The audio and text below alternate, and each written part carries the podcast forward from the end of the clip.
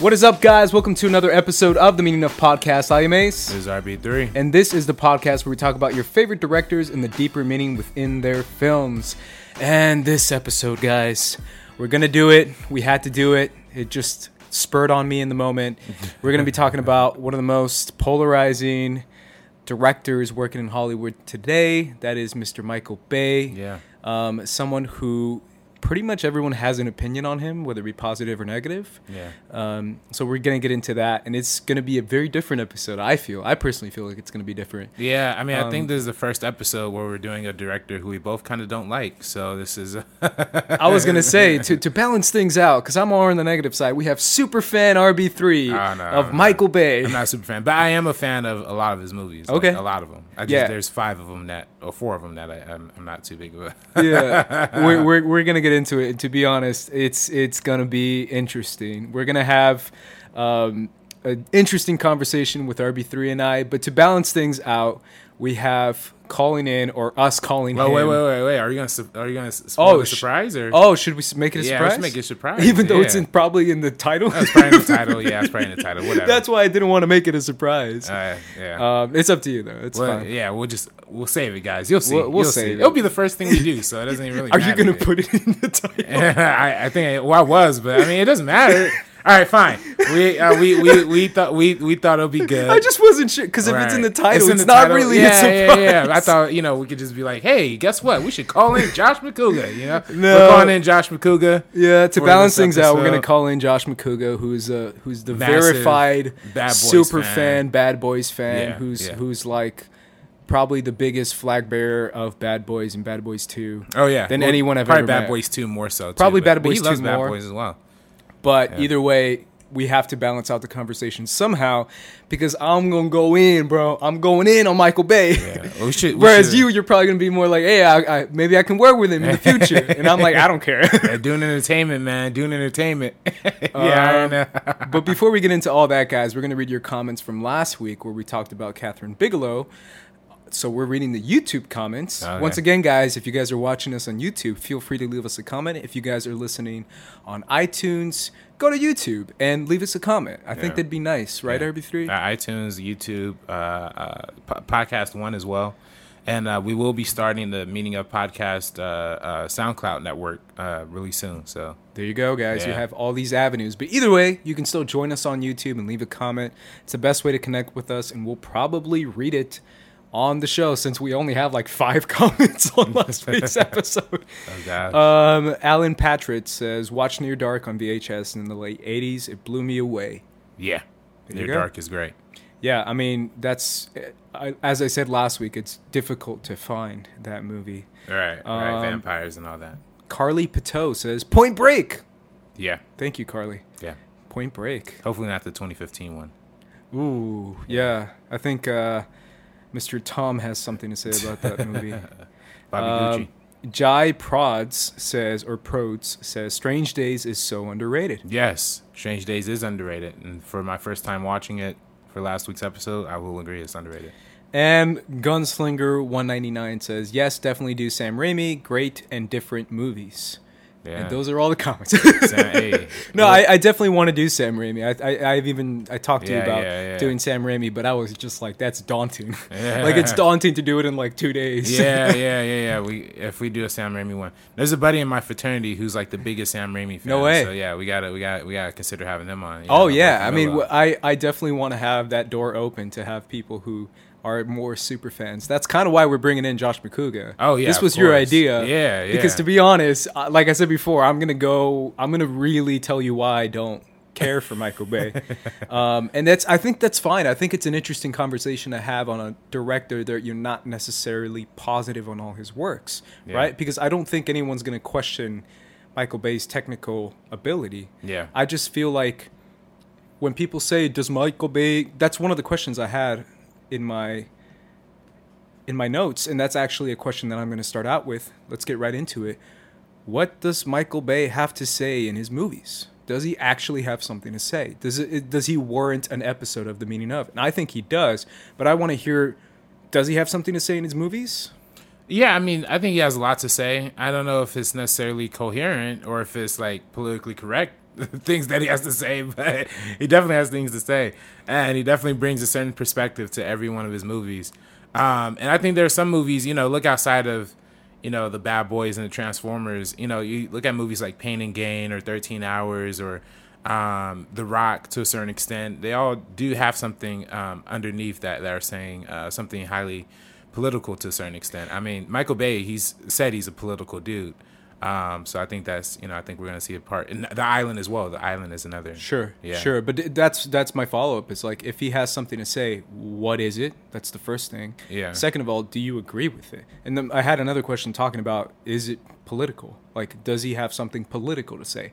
Whereas a lot of people say, don't put politics in my movie. Don't put politics in my movie.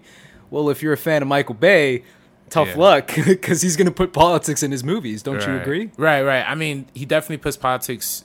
I think, you know, if w- w- w- at least in regards to like law enforcement and military, I think that's the highest political uh, realm that like Michael Bay definitely explores. Right. Um, he's very pro military. He's very pro law enforcement. He's very pro. Um, he's pro all. You know, he's pro. He's pro a lot of. He's pro a lot of. Uh, enforcement, I guess I should say, yeah, just not just law enforcement, but Almost Auth- authority. authoritarian, would you say? I I don't know if he's an authoritarian. I mean, you know, I, I guess. I mean, you Think could, about all his movies, man. Well, you know, some people make the argument that he, you know, has portrays a lot of, you know, people, you know, people of color in, in a certain kind of way, but that's not necessarily authoritarian. I don't know. I mean, that's interesting. I mean, I don't know if it's authoritarian necessarily. I mean, when you look at something like Thirteen Hours, and what you're going to talk about later, um, that's a movie that's all about the military and none about like like White House, Washington politics. You know Sure. what I mean? Like, there's no mention of Clinton or Obama. But would you say it's still a political movie? I mean, it definitely as it's a perspective on politics. I, I definitely feel like it's the perspective. You know, a lot of times, uh, us as Americans, we we get the perspective, the outsider perspective, right? The uh, not the outside perspective, but the perspective from not being on the on the on the field on the battlefront and, and, and not being in those situations. And Michael Bay, I think, as an artist, he's really good at putting you in those situations. I think, particularly in something like Thirteen Hours. Yeah. So I don't know. I mean, it's, it's different, you know. And I, I don't know if he's necessarily an authority. I don't know if he's necessarily saying anything authoritarian or maybe he just he just loves. I mean, he you know all directors I feel like should have some respect for the military, but it's very clear that uh, Michael Bay has a very heavy front, you know, when it comes to that. So I, I mean, to be honest, it's almost an ad for the military. It almost kind of is an ad, right? Because I think it is funded by military groups. I think he has that funding and that sponsor. Yeah, I mean, I know for the Transformers movies, uh, he the the Department of Defense actually like lends the the the, the equipment and the I'm not the equipment, but you know the the, the tanks and, and all the all the all the stuff that all the military stuff that they show. That's actually lended from the government, which is I don't know if they charge them for that, if that's free or you know, but you know, it, but they all have a very pro military message, and I think even. Eh, I think even for me at least, my favorite Transformers movie, which we're going to talk about later, is actually the first one. I feel like that's the most military based um, one because I but I think he put a lot of care into that too, uh, to a certain extent. Um, so I don't know. I'm I'm you know I'm maybe I will have to be the defender of Michael Bay today. I think you probably will be because that, that's my that's my follow up to it. Is like I think one of my biggest one of not Yeah. the biggest, but one of my biggest problems with Michael Bay is the fact that it's not. I'm cool with that. Like I'm I'm actually I told you last time I'm probably more pro military than you are. Yeah. Um, but at the same time, it's one of those like we're gonna get into 13 hours. Um, that's one of the reasons why I enjoyed that film. But um, when it gets down to the nitty gritty, I mean, it seems like almost every single one of his movies, obviously specifically more the Transformers movies, it's a commercial. This guy's a commercial director. He makes commercials. He makes. Yeah. music videos. Obviously, Music music, videos videos, is is, something started. probably what he's more. But even that, the music video is still selling you something in a way, right? They're It's- selling you the music. They're, they're selling you the star. music. They're selling you the character of the the lead singing man or whoever that may be, right? right, right. Um, but he, it's it just it feels like where does the art meet the brand? Where does the art meet the marketing? Where does the target demo meet actually making a movie that says something and I can say that he fits into a director brand and says he's an actual artist? Does he fit the auteur theory breakdown? of what he is cuz or is he just a commercial director selling you a product in every single one of his movies whether the product may be the military or the police force whatever it may be. I don't know. Transformers know toys. Or Transformers toys right? Or it doesn't necessarily have to be the most blatant like Bud Light thing which happens in Transformers. Cuz everyone's like yeah that that. But even like we talked about before even the military the police like I feel like it just it's so difficult. And i know it's controversial to say that but it's so difficult where can he be an actual artist? Can we say that michael bay is an actual artist? I mean i think he is. I mean i think he is for the fact of you know you mentioned auteur the whole idea of the auteur theory is that you're unique right? Like you have a voice that is original right? And I definitely think that Michael Bay, of all directors, uh, almost to a certain extent, is probably the most unique in his style, right? Like he he can very clearly delineate what's a Michael Bay movie and what's not a Michael Bay movie. It's almost think, a genre within itself, right? Right, exactly, exactly. I know uh, um, um, the the YouTuber every Every Frame a Painting. Hmm. Um, they did a video called mm-hmm. Bayhem, right? And I uh, he did a video. Uh, Tony, who's Every Frame a Painting, he did a video uh, uh, called Bayhem, right? Which is the whole idea of the Michael Bay subgenre, the Bayhem, right? Um, which is which is a style that he derives from being from coming from music videos, right? He highly stylized, highly contrasted, um, eh, highly contrast lighting, um, highly saturated images, um, very um, dynamic movement within the camera, within the frame, within the editing.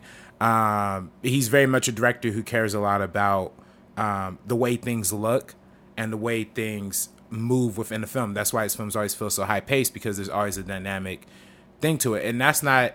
I mean, I don't. I think that's you know, I think that's to, to, a certain extent that's artistry in and of itself, right? Sure. Like because when you go back and you study the history of film, a lot of the original film writers and theorists, the whole idea that they had a film as a uniquely original medium, right? And what made film a unique medium is the movement, um, because when you have we, visual movement, at least, right? Like because when you have something like uh like art you know art or, or a painting or a statue is static. Is, is not is not moving you know what i mean? When you have something like music you hear it. Um, but what's supposed to make film in and of itself different is the fact that there's motion right it's continuity is you know you're seeing things moving he just takes that and cramps it up to 11 you know? i was gonna say the exact same thing because yeah. you're, you're i was like yeah that's true but he just takes it and he's like every other second there's a cut cut yeah, cut, cut, yeah, cut, cut, yeah, and i'm like oh my god for someone personally i'm again i'm being very personal in this conversation mm. i adore movies and i mean adore like literally my favorite movie of last year a ghost story mm. is l- the most static camera movements I've ever, it's so static like mm-hmm. i love long lingering takes like i adore that i'm a i'm a weird guy who likes that stuff mm-hmm.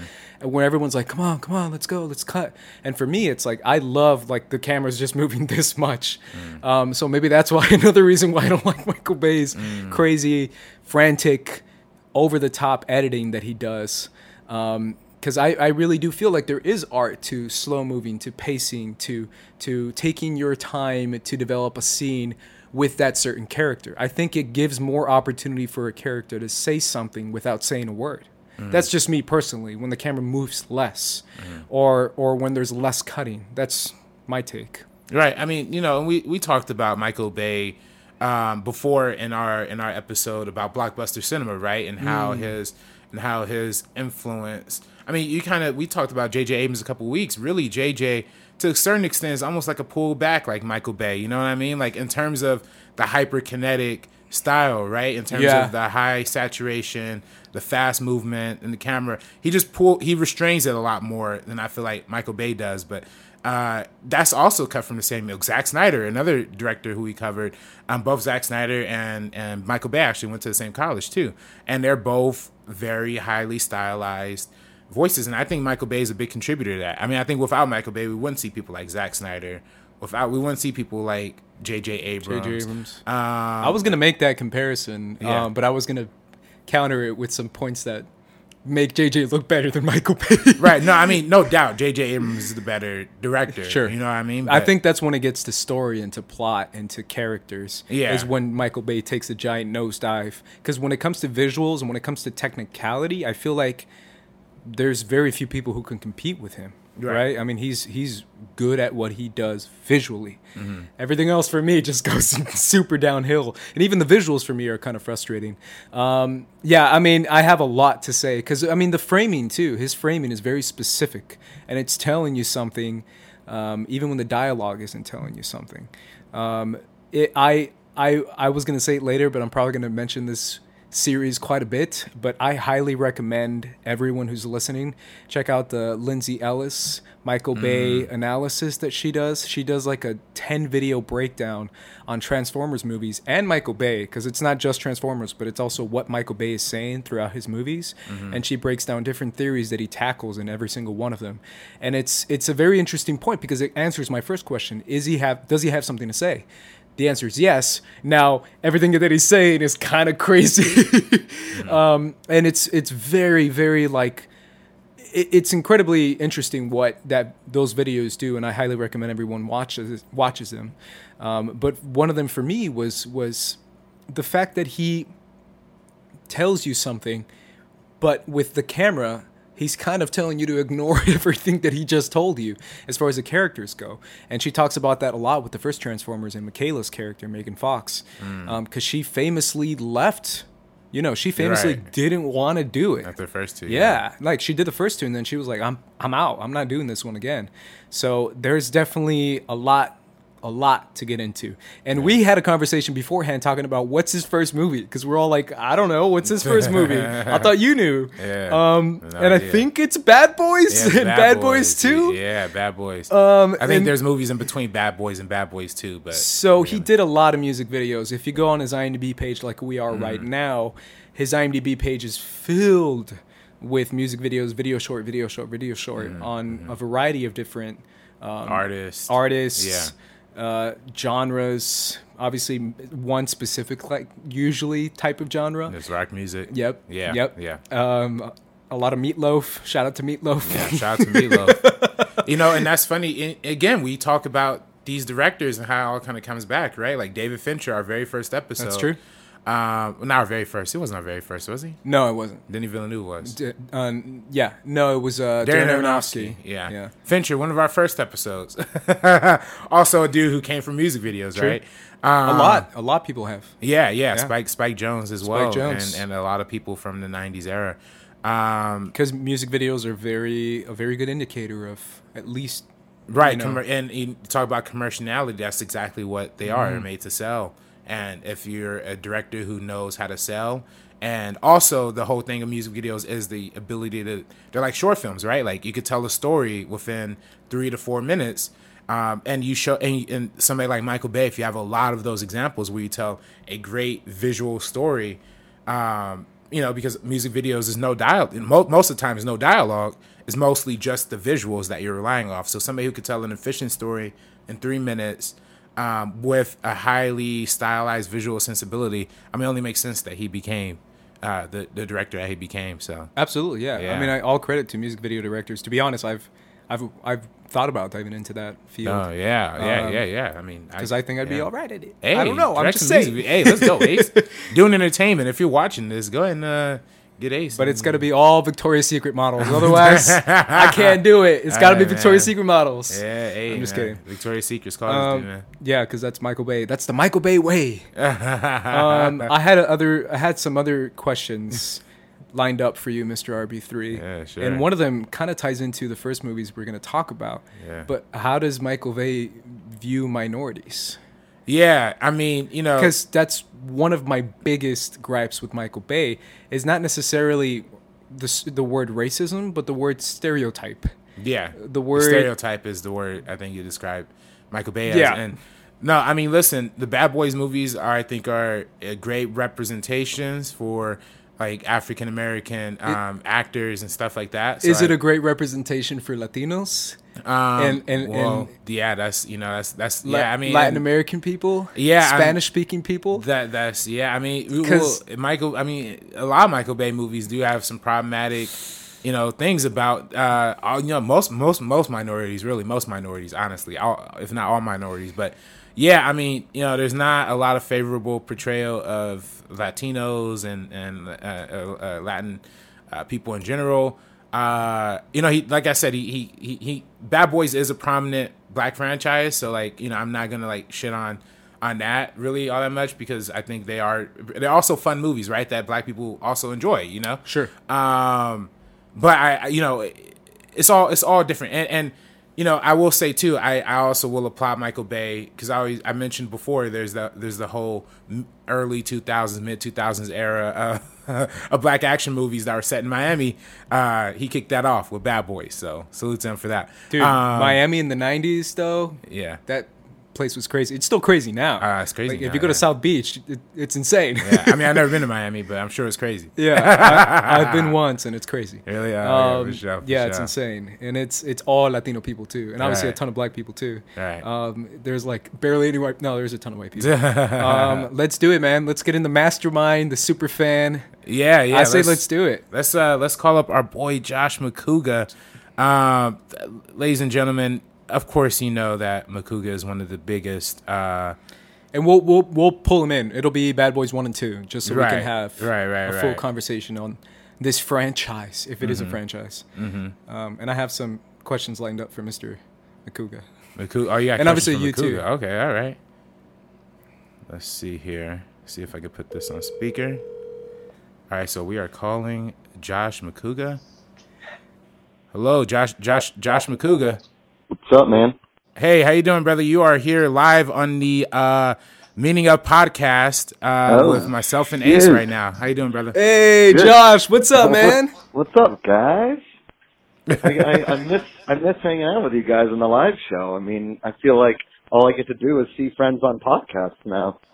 oh man, it's the same here, man. I, we really miss you, and Yeah, you know, we had yeah. good times, good times for sure. Yeah, I know for now you're busy uh, running your campaign for uh, Josh McCougar for Jeopardy, man. Yeah. Hey, yeah, you know, I mean, just uh, one day at a time. One day at a time. Hey, we're we're full supporters of that, and we're uh, Yeah, we're right behind you. you. Absolutely, we're gonna retweet every single uh, Makuga for for you know if, if if we get in touch with the Jeopardy uh, Jeopardy executives, you know, I think RB3 probably can do that. I don't think, I don't know if that's possible. I, I feel like you got if there's anybody, it's you guys. You got the connections. I mean, if you can you can make some calls, I'm in. Let's make some calls, Ace. Um, so Josh, I had the idea of uh, of doing Michael Bay, and RB3 immediately was like, "Oh, we got to get Josh in to talk about Bad Boys and Bad Boys 2. Yeah, yeah, yeah. I appreciate uh, you guys thinking of me on this one because most of the episodes you guys are talking about directors, I'm like, what's he done? But now, yeah, you, you you guys got me. You got right in my wheelhouse with Michael Bay. Lens flares, everything. Give it all. What's cr- what's crazy, man, is that we're kind of figuring out right now that Bad Boys 1995 is his first movie he ever did. Yeah, yeah. That's that's crazy. I mean, because that's a really good directorial debut. Yeah, I mean, I, here's the thing. I always talk because Bad Boys Two, I I prefer over Bad Boys One, but Sure. that is not taking anything away from the first Bad Boys because it was, you know, it was right in that time when we were sort of in like an action movie place where everybody was like searching for something, right? Uh, they were like, we had the Jackie Chan, Chris Tucker with Rush Hour, like right around that time Rush Hour. Yep. They wanted that they wanted that duo because if you look at action movies before it was always one guy. So you had like die hard one guy you had rambo one guy you had you know that kind of stuff. And then they started getting these like comedic duos in action movies and the formula was just working. And then when they when i mean bringing will smith and martin lawrence together i mean that's you're just striking gold immediately Yeah, here's here's my follow up to you. I mean, we talked about Point Break last week. Point Break's Uh-huh. another kind of two two two guys, and then True, what's the true. one with with Mel Gibson? What's uh, Lethal Weapon? Lethal Weapon, right? lethal weapon yeah So here's a movie with two black leads, kind of taking that role. That's a big move too. dude, I mean, at that time too, Will Smith wasn't far away from Fresh Prince of Bel Air. I mean, Yeah. it was. Yeah. I mean, he wasn't exactly a movie star yet. Of course, he was a star, but he wasn't a movie star yet. He wasn't the Will Smith we know now. And Martin Lawrence had just basically finished shooting Martin, the show. That- that's right. Yeah. Yeah. Yeah. And so, um, but you get those two guys together. Uh, I mean, I you know, the thing is, is what's weird is alone. Like if you put those two guys alone, I don't think you could see Martin Lawrence as an action hero, right? I, you know, he's kind of obvious. I mean, you would see Will Smith as an action hero, whatever later. But you put both those two guys, for whatever reason, they are so believable as cops, uh, and believable as like action heroes. You know? Right. No, the, the, and it, it's the it's the perfect match because uh, you kind of have you know Martin Lawrence. He's kind of playing the straight man, uh, but then like Will Smith, Will Smith is is is off on you know he he he he's kind he he's kind of the more drawn back. They're, they're they're both playing off of each other's like strengths and, and, and weaknesses to a certain extent.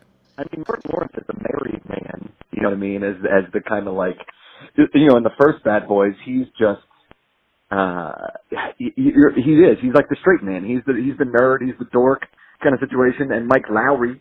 I mean, let's be honest.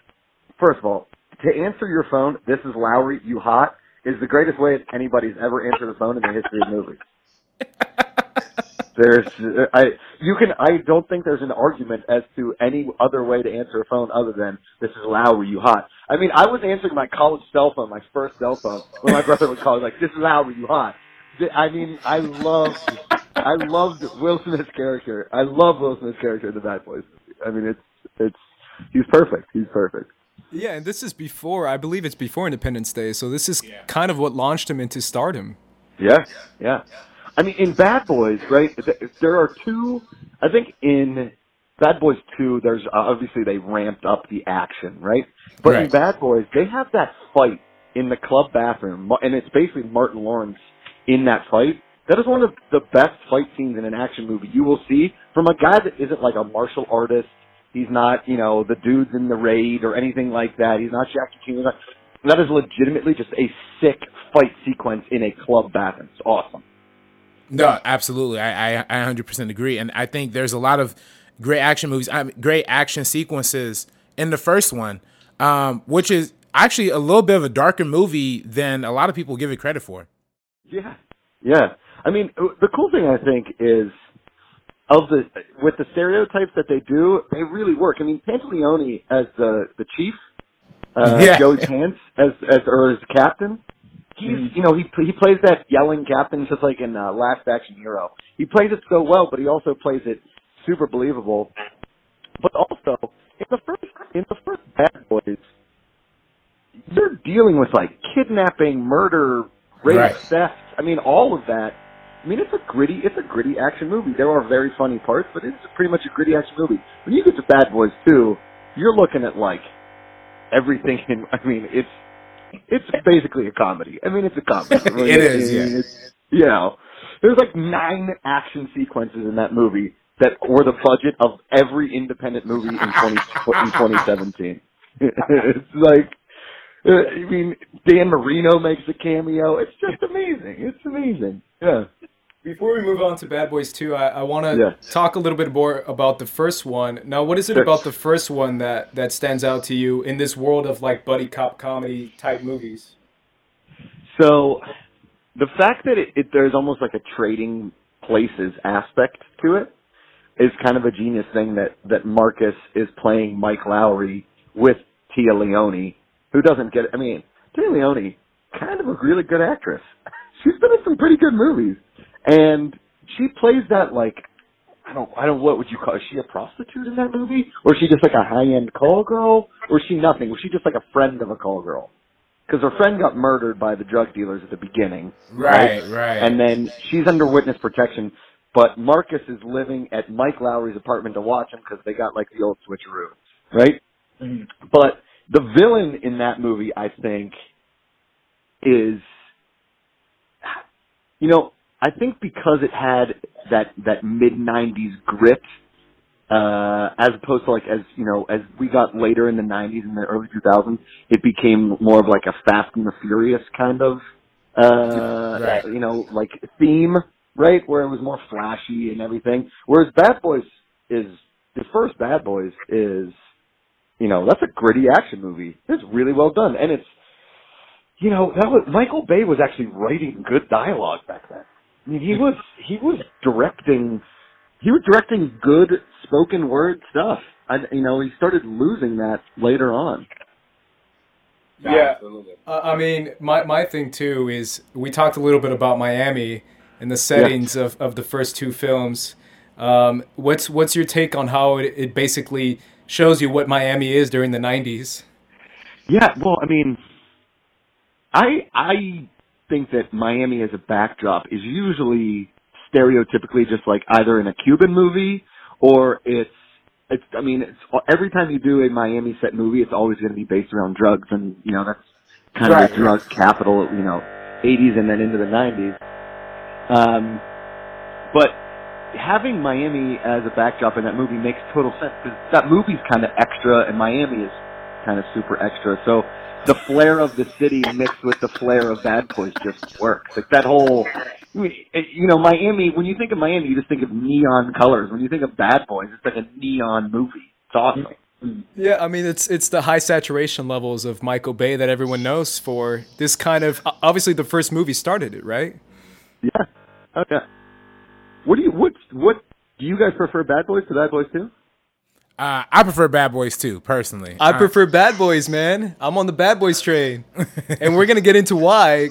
Listen, there's no wrong answer there, okay? Because they're both of cinematic perfection, okay? But, but uh, because my my brother and I love Bad Boys too. I mean, that's our thing. But when we were 95, I mean, uh, you guys are so much younger than me, but 95, I was 12, and my brother was 14. So we were in those formative years, right? Where a movie like Bad Boys like formed how we behaved, which is a, kind of a weird thing to say, but we were like he was Marcus and I was Mike Lowrey, and that that was us. We, I mean, we loved Bad Boys. We talk about it all the time. I mean, the Bad Boys slogan is engraved on my wedding ring. Bad Boys for life, right? That's, I, I was gonna say uh, the fact that you're using the word extra also informed me how, how your wife is influencing you now. Yeah, especially uh, Sinead DeFries and my wife say extra. I'm like, I guess I should say it. I don't know. Uh, Trying to be hip, Ace. You know, RB3. I love it, man. Uh, I think it's great. uh, but yeah, I mean, I, I could talk for hours about Bad Boys. You know what? You know what Bad Boys has, and Bad Boys Two has that a lot of action movies don't have anymore, and maybe The Rock is it, it does it sometimes, but you have quotable movies, Oh, right? yeah. Those movies are quotable. You know, Die Hard is quotable. A lot of those, I mean, you know, Rush Hour quotable. A lot, a lot of these movies now aren't as quotable, and I think we've lost a lot of dialogue. Like I said, we've lost a lot of that awesome dialogue in place of let's just ex- destroy New York then. Let's just destroy San Francisco again and have The Rock put it back together. Right? There's no, there's not, there's not that quotability factor. Yeah, I mean it's it's to get into hip hop terms, it's the punchline rapper versus the more lyrical rapper type thing. When, yes. Um, yeah. Yeah, let's get into Bad Boys 2, man. Now this this Okay. would you say this is your favorite movie of all time? Okay. Yes. Yay! All right. uh, but in a in a way of like, so I, I it's hard to. I mean, as you guys know, it's basically impossible to say what your favorite movie is all the time. But I'm never not in the mood. If I see it on TV, I'm never not in the mood to stop on that channel and watch Bad Boys 2 until it's over if I have the time or just scenes or whatever. You know what I mean? Right. For instance, about a month ago, I'm laying in bed. It's late at night. I'm, I can't. I don't usually go to sleep till kind of late. My wife goes to sleep earlier. So I turn. I see Bad Boys 2 is on. I'm like, yes. And it was just the beginning. So I'm like, the whole movie. Here we go. And I turn it on and I turn up the volume just a little bit. And she is not even watching TV. And she rolls over and she's like, turn down Bad Boys. she, she's seen me watch it so many times that she just hears that opening like score soundtrack kind of thing and knows immediately that it's Bad Boys 2. and, and doesn't even have to really look at the television. I mean that's that's that. But if we're looking at you know, if I, I look at movies and I've said it on Schmoes, I think we've talked about it before, I look at movies in terms of why I like them as rewatchability factor, right? Right. Do I think that do I think that Saving Private Ryan is an amazing movie? Sure, but can I rewatch it? No. It's a really hard movie to rewatch over and over again because you kind of have to see it from the beginning, whatever. Something like Shawshank Redemption, I can watch that movie anytime from whatever point of the movie, and I love that movie. Same goes for Braveheart. I can watch that movie from any point in the movie. It doesn't matter. I'm always going to stop on it. It doesn't take away from the fact that you know, I, and I know comparing Bad Boys 2 in the same breath as Shawshank Redemption and Braveheart is silly. But when I when I think of movies that I love and rewatchability factor, I mean, if it's just the month of December, I watch Die Hard every other night. I mean, I watch it so much. You, I mean, you, that, I, th- I think that's a big part of movie fandom that isn't appreciated enough is the rewatchability. Yeah, yeah. I mean, I, do I think that Requiem for a Dream is an amazing movie? Absolutely. Can I ever watch that movie again? Never. I will never watch that movie again. No, absolutely not. Yeah, I'm, I'm with you on that one for sure. um, I mean, again, beautiful cinema, but for Bad Boys 2, it's so quotable. It's so silly at points, but then you kind of are like, could this happen? I mean, could these guys take down a drug kingpin in in a two hour movie? I, you know, it's it, it's so. You know what? The, the the Bad Boys Two. There are like there are a f ton of plot holes in that movie.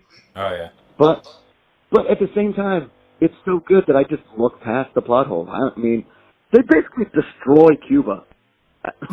I mean, they destroy the entire country basically, and uh, nothing ever happens. They get to Guantanamo Bay, they kill the guy, and then the movie just ends. In my, they're back in Miami, and everything's fine. They basically created like an international terrorist incident, and nothing happened.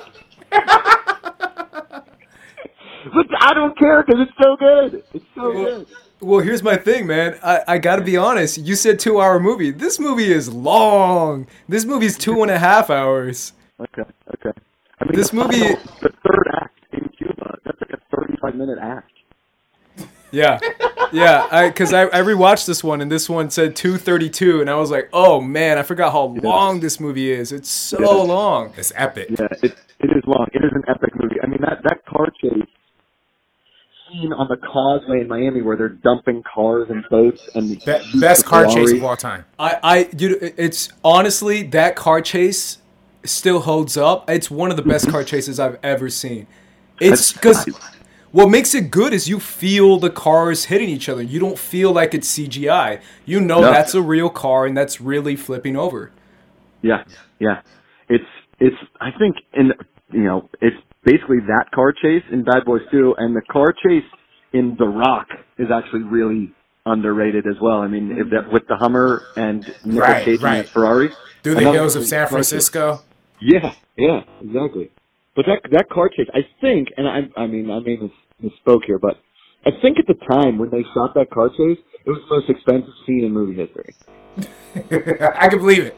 I can definitely believe it. yeah. yeah. I mean, if they weren't CGI in that thing like the prequels. I mean, that was like I'm pretty sure that just all happened. They just exploded like 150 cars. Mm-hmm. Um, mm-hmm. But you know, that's Michael Bay going full tilt, being like, all right, how much do I have in my budget? All right, 150 million. Cool. I'm using 149.5 on the car chase, and then the rest of it on the rest of like writing the movie. And they're like, all right, that sounds good. Okay, can we explode a mansion on the Cuban coast? Cool, let's do that. Awesome. Okay. What else can we get in here? What, what, what else you guys got in there? They're like, well, I don't know. Can we go to Guantanamo Bay? Can we build a Guantanamo Bay outside LA? I guess. Should we do that? I mean, this, this movie is just really incredible. I mean, it it does hold up. It does hold up. It does, yeah. Here, here's my uh, here's my follow up to you though. I, yeah. I I personally feel one of the biggest gripes of Michael Bay, and probably my biggest gripe with Michael Bay as a director as a whole, is his humor. Now, this is one of the exceptions of that rule, right? how do you feel like what I guess the question is what happened to Michael Bay? no, that, that's what I'm saying, man. I think that Michael Bay, as he got, okay, this is like a terrible comparison, but let's just say you're, you know, you're a rock star and you have some number one hits, but then you signed a contract and you have to make like six more albums, and so you just go into the studio and record the album in a week and it's all crap, but you had to do the album. I think that a lot of times Michael Bay has just taken shortcuts instead of trying to make like recreate that magic from Bad Boys or Bad Boys 2. Because you're right. A lot of times when he's writing, if if he's writing, uh, you know, Latin or if he's writing black characters or if he's writing uh, like black characters in the white movies, he's kind of offensive sometimes. He's definitely terrible at writing female dialogue. I mean, we all know that. But for some reason, I think because you got Martin Lawrence and Will Smith together, who are, are genius actors, comedians, you know, whatever. They were able to kind of take his dialogue to another level, and that's something that a lot of actors can't do. That's why writers are so important. Right. No, absolutely. And I think, you know, and I think that's, you know, me and Ace were kind of talking about that a little bit before. And I think that's, that's ultimately where I fall in the Bad Boys franchise. I think that, you know, a lot of times Michael Bay isn't like politically correct or isn't, No. you know, the best, like, you know, with stereotypes. But I think this movie, the stereotypes, like you said, it kind of adds to it to a certain extent. But it's not Yeah. like over, it's not overbearing. You know what I mean? Like they still No. feel like real characters. For sure, for sure. And that's the fun part. I mean, I don't think police work looks like bad boys. I'm not, you know I mean? I don't think that cops in Miami are doing bad boys type stuff all the time. Right. But he directed it and wrote it so much so that I'm like, I mean, maybe they do that. Should I? I mean, we went to Miami for the Orange Bowl in 2006, and the entire time, every Ben and I just quoted Bad Boys and Bad Boys 2 the entire time. It, I mean, it got to the point where we were annoying everybody, but we'd see a cop and be like, "You guys like Bad Boys?" And they're like, "Get out of here! Don't talk to us." um, but yeah, yeah, there it, there's there is really something kind of just organically awesome about the whole Bad Boys franchise. Yeah, I was I was talking to RB3 beforehand. He just mentioned it. The fact that you know that's one of Michael Bay's biggest criticisms is the fact that every every character that's not white is kind of a stereotype. You know, we see that in the Transformers movies, and we even see that a little bit in the in the Bad Boys movies. Because uh, RB3 was saying he's like, "Hey man, it makes black people look good," and I was like, "Does it make Latin people look good?" I don't know. It's yeah. I mean, I guess you kind of have to pick your battles. Like, I don't know if you can make everybody look good. like, you know, I, I I'm I'm with you though, Ace. I mean, does it? I don't. I mean, does the does Goodfellas make Italian people look good? No. but hey, that's a good point. you know, uh, but yeah, I'm I'm I'm with you on on that. I mean, this is going to sound kind of dark, but I've always been surprised that in all of this Me Too movement, with you know everybody kind of exposing sexual harassment, that Michael Bay was never accused of something in this whole thing. Yeah. dude. yeah, every- same. I mean, he's he seems like the kind of you know what's funny, Josh is I have a, his IMDb pulled up, and when I look up Bad Boys, the first picture of Michael Bay is him with a jean jacket and no shirt on, and a camera in his hand. this is real. That is a look. Yeah, That's a I'm, I'm gonna right show there. RB3 right now. Yeah. Did you see? Did you see that robot chicken where like where Michael Bay goes into like the executive's office and he like th- like those is I don't know it's so good. Um Okay, I gotta look that up. yeah it's so, oh Michael Bay Michael Bay robot chicken is an amazing sketch. Okay, Um okay. but no I you know that's interesting because I I heard I mean I don't know if it's true but I heard that you know for Transformers at least they they had Megan Fox audition by like ro- washing Michael Bay's car. I don't know is that That sounds. I mean, I don't. That sounds casting couchish. Yeah. I I don't know That's I mean, brutal. Yeah, I mean, I just, I just don't. I mean, but hey, listen, if if he's if he's clear of all that stuff, more more power to him, man. Because Yeah. you know, I mean, uh, that's yeah. You know what's funny is so when I first moved to LA, I was bartending at this hotel bar, uh, and he would come in, and he was aw- he's awesome. He tipped well. He spent a lot of money. He was a good dude, and he probably came in like four or five times in the time that I worked at this bar. And the last time that he came in, I was like, I, I've seen him so many times. I feel like he knows me. I'm just gonna say something to him. And so I went up to him and, and I said, you know, I'm, I'm just a huge Bad Boys fan. And he was like, great. And then he just like went back to talking to somebody. I was like, Parts. Like, ah man, I blew it. I mean, Well- I well, went too that- fanboy. That's my thing, Josh. It's like, have you heard? Because I have. I've heard the horror stories of Michael Bay on set. The guy is the guy's insane. My my buddy was a PA on Transformers.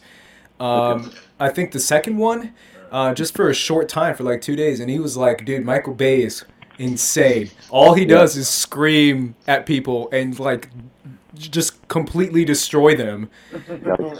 So it's like uh, I've heard. I mean, the, the horror stories I've heard from most is is Michael Bay is bad and David O. Russell is bad. But oh, you know, I've heard about David O. Russell. David Russell, yeah, for he's a sure. madman. He's a he's a crazy person. But I think so is Michael Bay to a certain extent.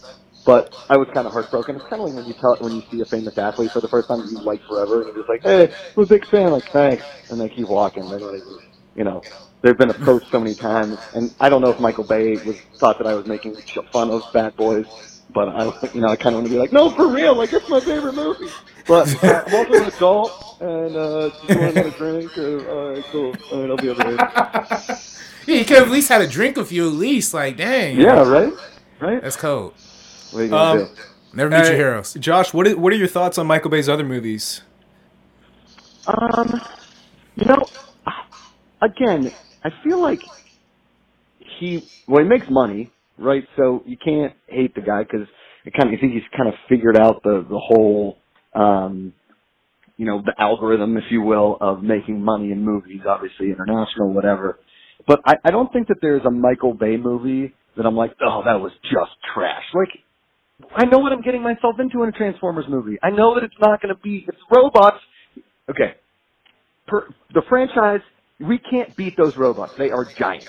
They are the only way we can't. Humans can't beat those robots. Every time they would show a trailer, I was like, "We're never going to beat these robots," and then somehow we beat them. So I know that I a suspension of belief that we're fighting giant robots from outer space. Okay, I mean, if you pitched that in a room before there was actually a toy, and you to a room like, "Hey, uh, I have a picture of a movie where these robots come from outer space, and one's called Optimus Prime, but he's also a car, and he talks, and everybody's like, "What? Are you on drugs? We're not going to make this movie." But then they made four of them. So you know, I, I can't say that that I would ever be like, "Oh, Bay, here we go," because they're entertaining. It's entertainment, man. Listen, I like classic rock and yacht rock.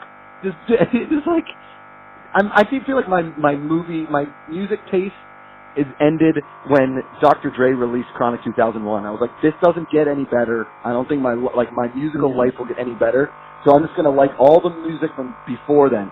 So any music that came out in the 90s, whether it was hip hop or rock, I loved. 80s, 70s, all that stuff. Anything modern, I'm like, eh, I don't know. This is Right. Dr. Dre Chronic 2001. Um, but Michael Bay, in in that sense, is like, I don't think he's done something to like offend me. You know. Right. All of his movies have entertained me. Armageddon? I mean, come on. Armageddon. They tried to do, yeah, Armageddon. It didn't. Did he do? Yeah, he did The Rock. I mean, The Rock is, Christ. I mean, the guy's got he's got number one hits for days. Right. I saw you. I saw you did a Twitter poll uh, uh, earlier earlier uh, earlier this week with uh, with uh, the top. You you, you have made. Uh, you were talking about The Rock. Is it a top The ten Rock. action movie? Uh, Yeah. My, you know, and I mean, you obviously love The Rock too, right? Yes. Yes. Yeah. Well, dude, The Rock is almost perfect, if you ask me. But that's, I mean, it's that's Nicolas Cage at his pinnacle, and he's acting alongside Sean Connery. Sean Connery may be the worst actor of all time, and this dude, I mean, for some reason in The Rock, you're like, I, I believe this. I think he's doing it. Besides Sean Connery in Last Crusade and The Rock, I don't think I've ever seen him in a movie. I'm like, what? What's this? Not even James Bond, the old James Bonds. Yeah, I mean it's fine. James, it's not hard to act like James Bond. You have to be super good looking and like deliver lines to a camera. I mean, Oh. it, You're breaking I- my heart, Josh. I'm I'm a massive James Bond fan, man. no, I do so am I. I love the James Bond movies, but you don't have to be an amazing actor to be James Bond. You have to be really attractive and really charming. Come on. Was is Pierce Brosnan the world's greatest actor? No. Is he super handsome? Oh yes, that dude is gorgeous. Same with, I mean, look at all the Bonds. They're all super good looking, and they just like comb their hair perfectly. They save the world, and they go back to banging chicks whenever they want. It's a really easy franchise to do, and it's amazing. Same as, sorry if I'm offending you here, Ace, but I'm, what I'm saying. Oh, I'm, I'm definitely not. That's like, exactly okay, what it look- is. Like every single movie is pretty much yeah. That's pretty much it. Yeah. But uh, do I dislike James Bond? Absolutely not. He's James. It's an awesome franchise, and I hope they give it to Idris Elba because John Luther may be one of the greatest TV characters of all time. And it's a Yes. shame. Yeah. Yes, I remember because we talked about this like early in the back when I first started with Schmoes. I think Yes. Luther Yeah. is one of my favorite shows ever. So, it's so good. Um, but I mean, look at look at Michael Bay's. Uh, if you look at his he's IMDb director, right? He goes Bad Boys, The Rock, Armageddon. Then he kind of. I know a lot of people didn't like Pearl Harbor. I, I got to tell you, like without the love story, Pearl Harbor wasn't a bad movie. And then, you know, Bad Boys Two. Right. The Island, is kind of an underrated movie. Don't- Kind of under. I just watched that today. I just watched that today. It's not terrible. Yeah, it's not. It's not bad. Then Transformers, that summer of 2007 when Transformers came out, that was every everybody was talking about Transformers and how it was like, oh my god, can you believe that Transformers is doing so well? And I was like, no, I mean, I wouldn't think that Robots from Outer Space would work, but you know, Bernie Mac was pretty good in it. Anyway, and then you then you have like two Transformers movies that are like they are brutal. They're still it's the same thing. They're robots battling giant robots. What? It's not. It's the same movie again and again. What? There's wrong. And then Pain and Gain gets a bad rap. I like that movie. Look, ah, 13 hours. 13 hours is fantastic. I, I'm with you on 13 hours. I'm with you on 13 hours. But That, you know, I like 13 look, hours. if you look at his fir- first three movies, Bad Boys, The Rock, Armageddon. I mean, that's like Michael Jackson Thriller right there. When you're looking at, at mm. singles, I mean, just number one, number one, number one. Not even a That's thought. yeah. Just Those are those are all money movies. Yeah. Jeez, I mean, I'm so I'm so glad we called you, man, because I, I was I was tearing apart Michael Bay before we called you. I was just destroying him, and then we're like, we got to balance things out. We got to call in someone who actually likes some Michael Bay movies. You guys know me. I'm popcorn. I'm just give me explosions and funny dialogue with Will Smith and Mark and Martin Lawrence, and I am. Yeah, and he's the he's the ultimate popcorn director for sure. Yeah. The fact that they were they kept you know the last two years they're like, oh, they're going to get so and so to direct the Bad Boys, so and so to direct the Bad Boys. I- I'm thinking to myself, why in the world isn't Michael Bay direct? Why would they do anybody else? Why Yeah. would they even think about it? Yeah. That's a really good I was point. really upset. I, I even remember like when they announced the, the third one because I think they announced uh, uh, um, the guy who who's the guy uh, I, I don't know The- Carnahan. Joe Con sorry Joe Carnahan yeah yeah, Um, And then which he I dropped out. oh he oh he, he dropped out yeah, here here's that's my follow up. Josh is is this movie gonna happen? Bad Boys Bad Boys Three?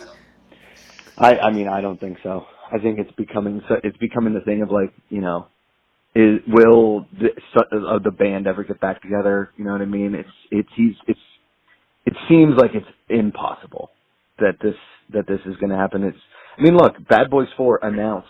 It's Bad Boys for Life announced, but there's nothing. It's not even in pre-production. Nothing. I'm looking at Will Smith's IMDb right now. It just says announced. You you you can announce whatever you want. Hey, I'm announcing that I like hot dogs. I announced it. Doesn't matter. It doesn't mean that I'm going to be in a movie called The Hot Dog Three. It's just they announced it. It's they, I don't for whatever reason Michael Bay doesn't want to direct this, and I don't know why. Yeah, I I'm, I'm with you. I don't think he wants to direct it, and I don't know if Will Smith wants to be back. I mean, I, I'm sure Martin Lawrence is like, yeah, he just sitting on Chomping the at the bit. yeah He's so excited. He's just hanging out at the comedy store on Thursday nights. I mean, I I, I don't know what what he's doing, but he's not definitely not acting in anything. I mean, it's it's shocking to me with all the TV content out there. I mean, Netflix is giving a series to everybody at this point. How is how is Martin like a reunion of Martin not happening? Ooh, that'd be high. I grew up on Martin. I grew up on Martin and Fresh Prince. So you know when you, when you made that, I, I guess I never made that connection. But yeah, that is coming off of both of their TV shows and and both pretty popular TV shows at the time. I dated a girl in college named Gina simply so I could just say, "Damn, Gina," when she would come in the room. I swear to God, she was fine. She wasn't like the love of my life, but I really, I think I fell in love with her because her name was Gina. And my my brother, as soon as I started dating her, was like, "Damn, Gina!" I was like, "I know." It's all, that's the whole reason I'm here. It's just so I can say, "Damn, Gina." Um, but yeah, but yeah. yeah, Uh, uh, Josh, thank you so much for for Yes, thank you. accepting this. I when RB3 told me to ask you, I was like, Josh is Josh is busy, man. Josh is important. We can't get someone that big on the show. But uh, sure enough, you, you received our call. if you if you guys want to if you guys talk Bad Boys, Bad Boys Two, I, it's like uh, every time a bell rings, an angel gets his wing. Every time I hear somebody talking about Bad Boys, Bad Boys Two, I will gladly tune in. Thank you so Awesome, much, Josh. you. We Appreciate You it. You got it, boys. See you soon. All right, see. you. See you, man. All right. awesome. Perfect. Yeah, we had have we have had Josh Macuga. Ladies and gentlemen, let's give a round of applause for Mr. Macuga. I'm gonna add in the uh, clap, clap sound effects. That's perfect, man. Yeah. Now, no. be- before we uh, before we continue, uh, something that we almost forgot to do, but obviously we wanted to talk to Josh first. Is what's your first time? What is your first encounter Mm, with Mr. First- Michael Bay? first encounter with Michael Bay. Um, And I like that little graphic that you just put up. That's that thing's dope. first first time. You know what I mean? So first time. So? So for first time for Michael Bay for me, um, might have honestly it might have honestly been Bad Boys Two. Um, just because I watched that movie a lot when I was a kid. no Uh, Pearl Harbor, man. Pearl Harbor, no. but I did watch. We did watch that in history class when I was in middle school, um, and in high school. I watched that movie twice in two history classes. Like I don't know why. There's no real. I mean, this of course is a historical event, but it's not like a real like story. I don't know why they weren't showing us Saving Private Ryan, but we're we're watching Pearl Harbor. Um, and but yeah, no. For me, first time was Bad Boys Two. Like I said, I, I like that movie a, a whole lot. Um, and Was then, that in theaters? no, no, it Okay. wasn't in theaters. It was on it was on home video. But first Michael Bay movie I like saw like in theaters, of Yeah. course, was the first Transformers movie. Uh Dude, you're so young, That was- man. I know I tell you every week, but it, it somehow upsets my stomach. no, I remember Every seeing time. I remember seeing Transformers opening weekend. Uh, I think it was me and my boy uh, uh, Ryan Baptiste, and we went and saw. Uh, I went to see that movie, so it was a dope time.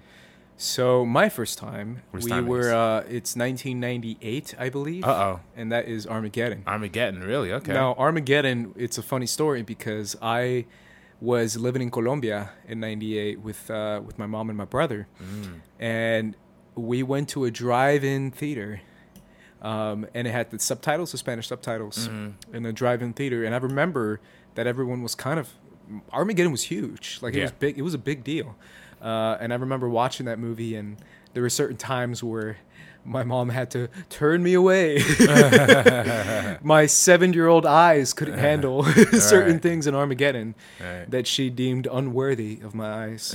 Is Um, that PG thirteen or R? That's PG-13. Oh, okay, okay, okay. But that damn, damn song Yeah. stayed with me forever. RB3. Yeah, yeah. like it Uh, legitimately, I remember, like even as a kid, Mm-hmm. like it got stuck in my head and stuck in my heart. RB3. Steven Tyler, man, killing it with those uh the tracks here. And I never saw Animal Crackers the same way again.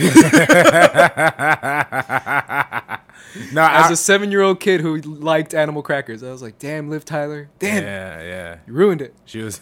I don't know about ruined it, but uh, I still like me and my apple, my my. um, Or you made it better. Yeah, I was gonna say like I like even more now. Uh, Uh, no, uh, no, Armageddon. Armageddon is dope though. I've, I've always had a lot. I've always, even though it's a silly, silly kind of idea, I still think it's a pretty dope, pretty Um, dope piece of movie. Before we get to Armageddon, let's go with what Josh McCoon was talking about, which is his follow-up to Bad Boys, and that is Yeah, no, The Rock. Yes, I've I've seen this movie. It's been it's been a minute, but I do. Uh, I, I remember watching this movie when I was first getting the idea of what Michael Bay was, and you know this being one of the first. And also, I you know sh- I've always had a, a strange kind of not strange, but I've always had I've always been a fan of Nicolas Cage. Right, I've always been a big fan. I'm never gonna call him a bad actor uh, because I don't think he is. I think he's a great actor. I think this is one of the movies that he, he definitely proves that in.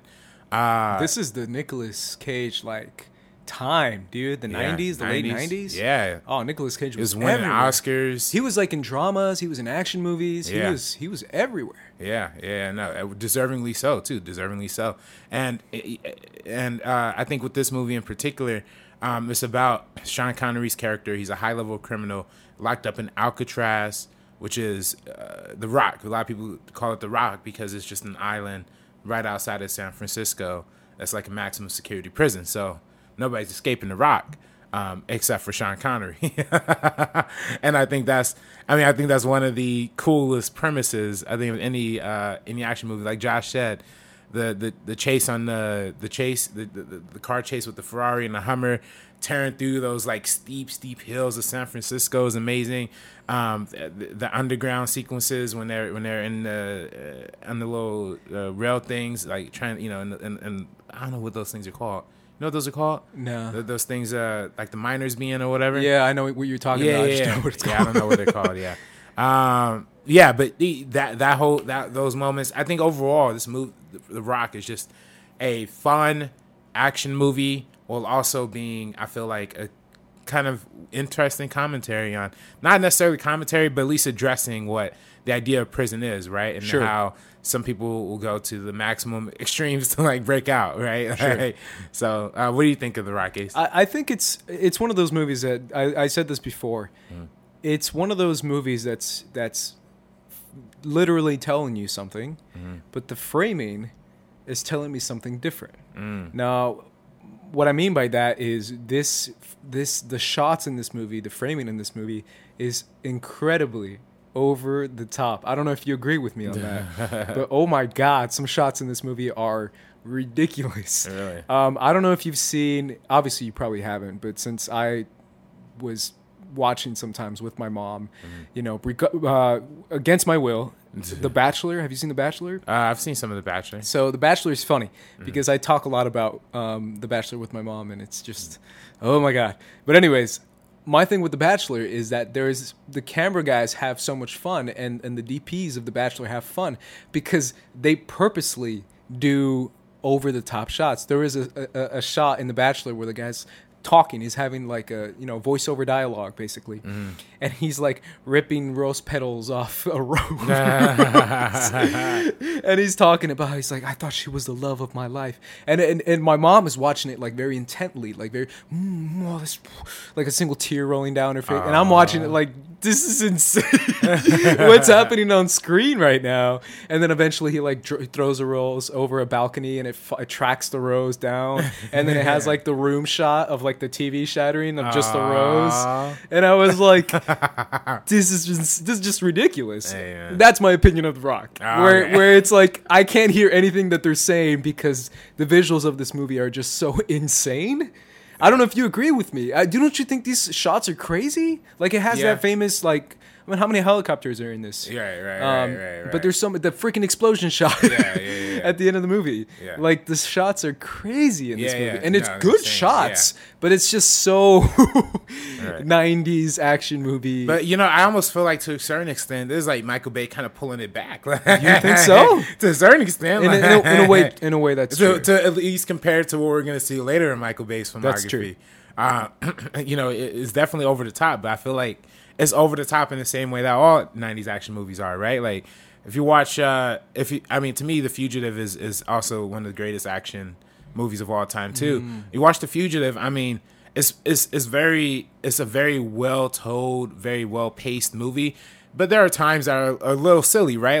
Like when Harrison Ford falls off the off the off the uh, off the waterfall, and it is it's clearly a dummy, and it's clearly the, the stupidest music you could have put like da da da or whatever. Like, but it's it's fun though, and and That's and true. and it's supposed to add to that heightened realism.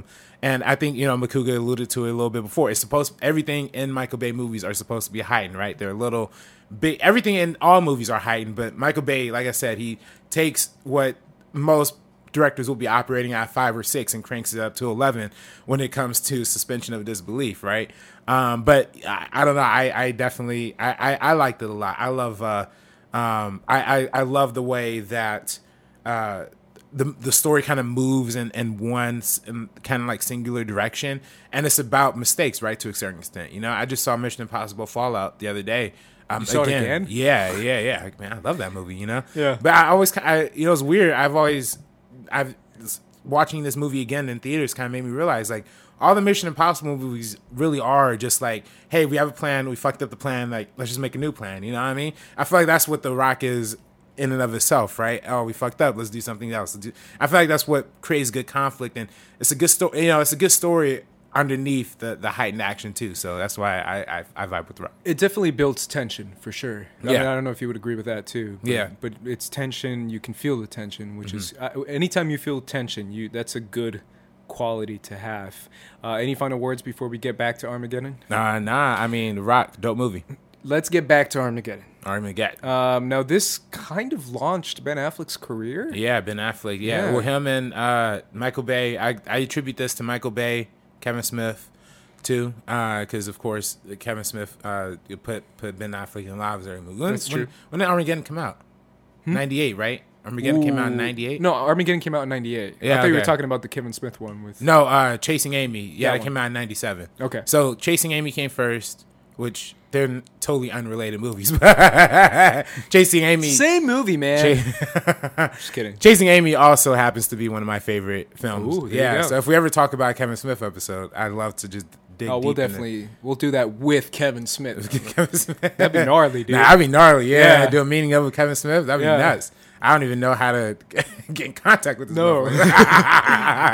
but uh, um, no, definitely. So I think that's I think that's what's dope about uh, that's what's dope about about Armageddon to a certain extent, right? Like how how much of uh how how uh, like how how how cool how cool of the concept uh, in and of itself it is without um but it's the concept aside is mostly the stars it's mostly ben affleck bruce willis liv tyler and all these different characters that are kind of um, bouncing off the chair because it's you know uh, this was coming right after apollo 13 which is you know we covered in the ron, Ap- ron howard episode. Uh, that movie came out in 95 this comes out in 98 and you know, it's all about, you know, that movie's all about the seriousness of being astronauts. this movie just kind of takes astronauts or space travel and just kind of throws out the window for the idea of bringing truck drivers or, or I'm sorry, sorry, or oil drillers to the to, to Oh stop, a, stop stop a meteorite. I was gonna So- say suspension of disbelief reached an all-time high with this movie. it's Nah. like we can't teach these professional astronauts who are super well studied and learn everything how to do it. It has to be that guy. Well, you know, that's you know that's that's the funny quote, right? Did you hear that whole thing? Uh, If you listen to the um, Armageddon uh, commentary. uh, commentary with yes. Ben Affleck, Yes, yeah, yeah. that's why I was laughing when you first mentioned Ben Affleck because I was thinking about the commentary he did. Yeah, yeah. Oh my gosh, It's, like- that's the it's best. so good yeah, yeah. No, because he's just trashing the movie. yeah, yeah, yeah. It's just it's always funny when you hear the actors talk about Michael Bay because I was I was uh, listening to T.J. Miller. Here. I've seen that kind of kind of talking about this dude. He said something nuts, like like he was just like he, he's a madman telling you get out of the way of his shot or whatever. Like it's just so funny that all these actors have these opinions on Michael Bay, but yet he seems to draw in the biggest talent in the world. Yeah, Uh, I mean, he's. I, I kind of want to mention that now that you brought it up, the Mm. the story that my friend said. So my friend had a story. He worked on. He was a PA on Transformer, one of the Transformers ones, for like a day or 2 Mm-hmm. and he told me that that Michael Bay is insane. First of all, and he told me that that while he some guy was uh took a seat on a on like a stool or something, Mm-hmm. um, and Michael Bay's just running around the set, and he like turns to the guy and says, "You're fired." and he just walks away. and and apparently, like you can you have to be like never look him in the eye. You always have to be moving. You can't be standing still or sitting down. If you're sitting down, you'll be fired. Um, and afterwards, a producer took him aside and was like, "By the way, you just fired our catering guy. You can't do that. We're gonna rehire him." And he's like, "Oh, that's fine, whatever." but basically, he was telling me how like he likes to be behind the camera. That's the one thing he told me too, and that's something that Michael Bay like cam op is what I mean. Um, and the fact that he's absolutely insane mm-hmm. and will fire you if you look him in the eye or if you're you're not if you're not doing something if you're sitting down or something Yeah, like that. which is funny. If you're ever a PA on a movie, you'll know that ninety percent of your job is just standing there and doing nothing. If you're a PA on a movie, that's true. That's very true. But if you're a PA on a movie, I, I was talking to my mom about it because I was explaining how much like I'm like, mom, you don't get it. It's slavery. yeah, yeah, it is. Being a PA is you're you're a slave. That's Yeah. essentially what you are. Yeah.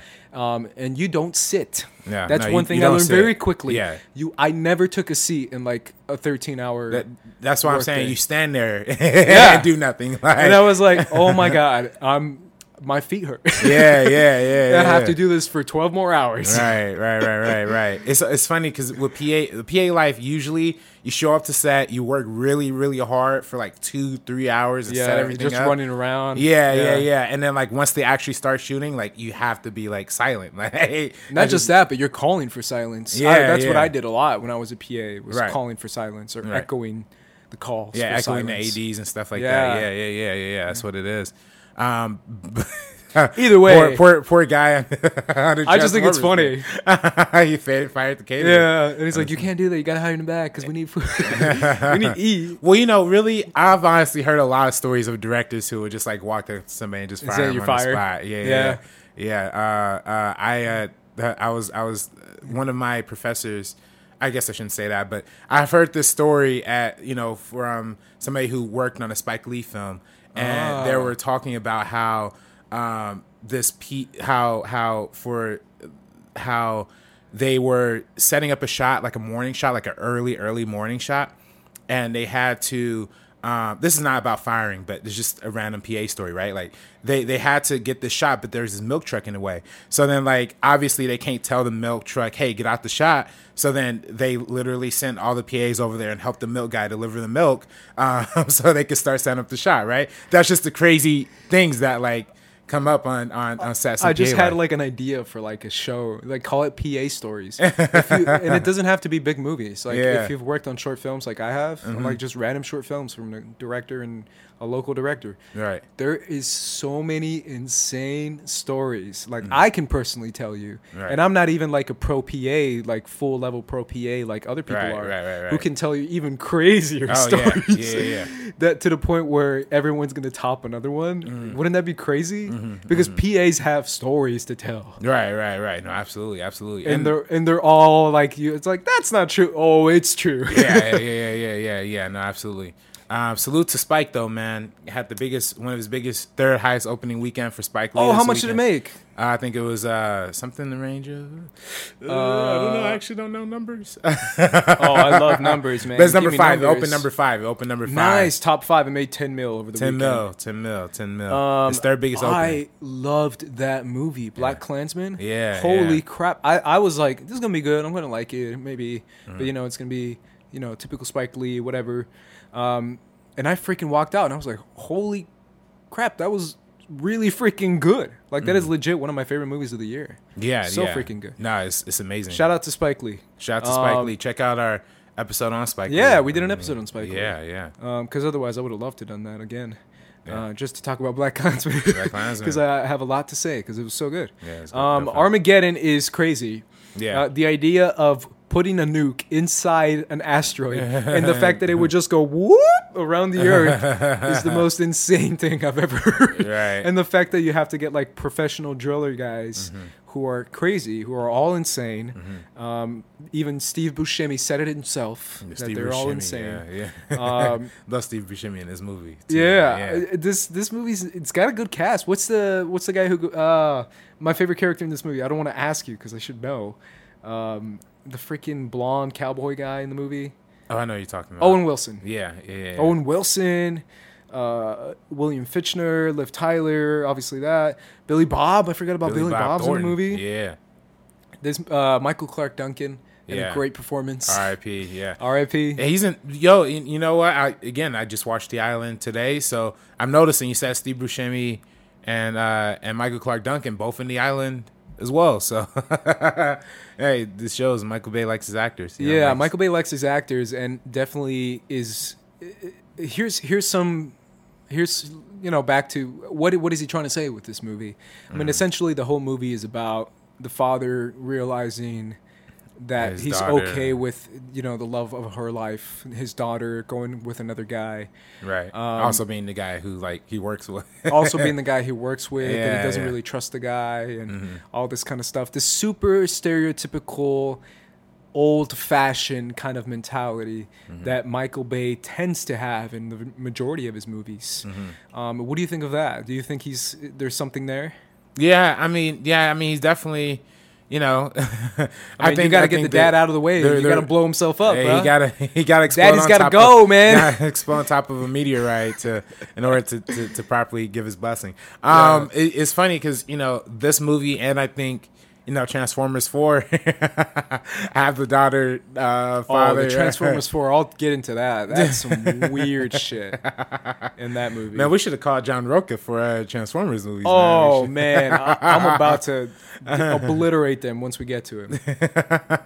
we need a defender for those, man. Oh no, I, I don't. I don't. I still don't comprehend it, man. Especially watching these movies again, it's it's incomprehensible. Oh, no. Like uh, it's so funny. Speaking of Rocha, Matt Knost and I went back and forth on on on movie fights. My first movie fights. It Mm. was Matt Knost and I arguing the worst movie of all time Mm. um, to to get more than hundred million because there's obviously a ton of like super low budget shitty movies. Right, right, right. And we were going back and forth.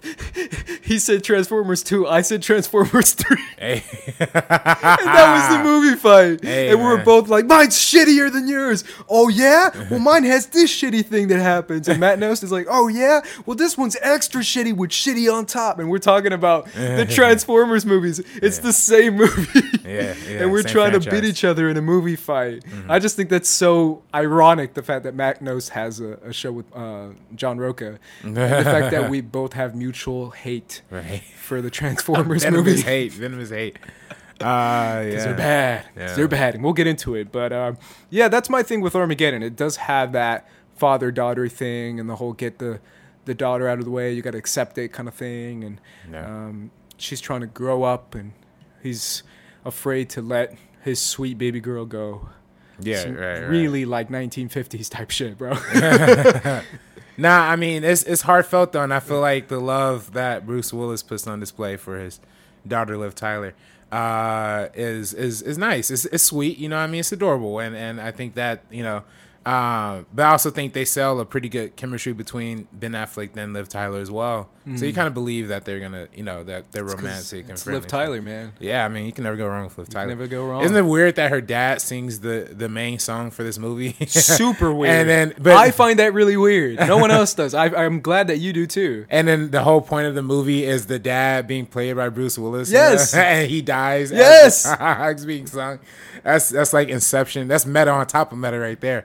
Uh, then this then the, then the song win an Oscar? Wasn't? I think it. I, I won know it was nominated. I best just don't know original if it song. won. Yeah, I don't. I don't know Um, either. if but- it didn't, it should have won. Yeah, it's my favorite thing in the movie is Yeah. the song. Um, speaking of very attractive women, let's go to Pearl Harbor Pearl Harbor, and talk about Kate Beckinsale Kate Beckinsale, and uh, choosing over two time. men Yeah. during one of the most crazy moments in And U.S. history. yeah, yeah, literally the the uh, defining moment that was the turning point for the United States in the modern And era. it's all about it's all about Kate Beckinsale trying to pick which one. Right, right, right, right. Oh, man, Pearl. Harbor, man. What are your thoughts on this movie? Oh man, it's just it's it's crazy, man. I mean, like I said, I watched it. The two times I watched it were in two of my history classes. Uh, Isn't this movie long as balls? oh, it's super long. You know, right? That's my that's Yeah. my problem with Bad Boys 2, and I didn't want to offend Josh so much too. But man, this movie, Bad Boys 2, I can't lie, and I know you like it a lot too. But it drags, bro. Mm. Yeah, and I know a lot of people don't want to say that it drags, but it drags. hey it just man, it moves for me, man. Oh, it, stays drags moving. for me. I'm like, this movie's oh oh and uh, and this is another one that it's like, oh my god, this movie, you feel the length. th- this one, this one's a little longer, and you know they're they're trying to sell it off that whole hype that like Saving Private Ryan had like kind of kind of waved in. You know, the uh, I think this was before, wasn't it? um, Oh no, no, you're, yeah, you're out. right. Saving yeah. Private Ryan was before. Yeah, but it kind of wrote that wave, right? Like Mm-hmm. the retelling of the story that you know we haven't heard, or you know, it's partially fictionalized. I know for Saving Private Ryan, it's based on the true thing, but they fictionalized a lot of it. This is kind of a similar situation. I don't know if they based it off of anything, but there are real characters in this movie, like the character that Cuba Gooding Jr. plays. That's right, the Uh, cook. Yeah, the cook. That's actually a real figure in uh, Pearl Harbor, a real a real hero. Um, and there's a lot of parts of this movie that are actually like real. Uh, it's just framed in this like fictional kind of um, sappy love story. Oh boy, this this this movie, this love story, man. So this is uh, Josh Hartnett's kind of come to screen kind of thing. I know Yeah. I know he did stuff before this. I think he did TV stuff, right? What I don't know. I don't even know who Josh Hartnett is. Josh bro. Hartnett, man, the other guy that. I know. I know he's the other guy. oh, I don't know what, he- what else is he in. I think he was in like a TV show before this. Um, and now he's in Penny Dreadful. Check out Penny Dreadful. Oh, really? For all Yeah. you Penny Dreadful fans. Isn't that show over? Um, yeah, I know it's on Netflix. Now. Oh, okay, it's dope. you can go It's watch dope. it on Netflix. Shout Yeah. out to to my girl, um, Eva Green. Ava Green, Ava yeah, Green, yeah, yeah. Heard that Dang, show's man. good. I gotta check out that one, The Knick on on Cinemax. Yeah, yeah. that one I gotta check out. Yeah, Steven. Soderbergh. Um, but anyway, Pearl Harbor has some very tense, dramatic, horrifying moments, which essentially the first half of the movie is a horror movie, right? When it comes to actual bombing and the actual stuff that's going on, it's hor- you imagine like I can't imagine that. Like same with Dunkirk. Dunkirk also showed me the horror of like being, on Mm-hmm, a on the- ship yeah. that's going down is the worst. You like shoot me, please, because I don't want to drown to death on a ship and I'm trying to open the door. Hell no. That's Hey. like the worst way to go. Ace, now I'm offended. You, What? You've compared Pearl Harbor to Dunkirk. I have. Yeah, It's I- the same movie, RB3. Get over it. now I'm offended. and you love Michael Bay. Hey man, Michael Bay, hire me. Christopher Nolan, if hire me too, man. He's just gonna walk out and he's gonna be like, "I'm sorry, I'm sorry." Just walk away. Have you seen that video? Yeah. Oh man, no. Uh, But anyways, that that to me, at least for the most part, I remember watching that, and, and I watched this movie as a kid. I remember that 100, percent Mm-hmm. um, and thinking that's ter- terrifying. Like that's so terrifying. And I, you know, uh, they portray uh, the the angle from the Japanese military. Um, they cut back and forth between that as well. That's there's some, right. Some controversy between you know that kind of representation, at least in the sense that. Uh, you know the the motivation behind behind the bombings and stuff Sure, like that. sure. Uh, I know a lot of people call that side of the story into question a lot as well. Uh, I'm not too familiar about uh, about the controversy surrounding this movie, but it's just interesting that uh, you know this is when you look at Pearl Harbor, you know, from the perspective of American history books, like this is the moment where like the U.S. was like deep in depression. World War II was like already happening everywhere else in the world, but this was like the beginning of U.S. involvement, right?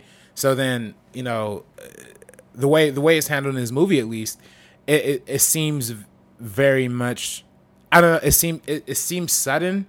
I don't know. I guess I'm. I guess what I'm getting at here is that we don't receive a lot of context for the rest of the world um, during this time. You know what I mean? We see, we see, we see at least the rest of America. We we like in like we talk about Michael Bay is a very pro military guy. We see it from the naval standpoint, right? From the from the um, military standpoint. Um, but I feel like this movie could have been a lot more compelling if it was if it reached outside of that a little bit more. Because you know, obviously, Kate Beckinsale plays like a nurse, right? She plays a nurse, right? Yeah, she plays like a nurse and wakes up in like perfect makeup like every time she wakes up for some reason.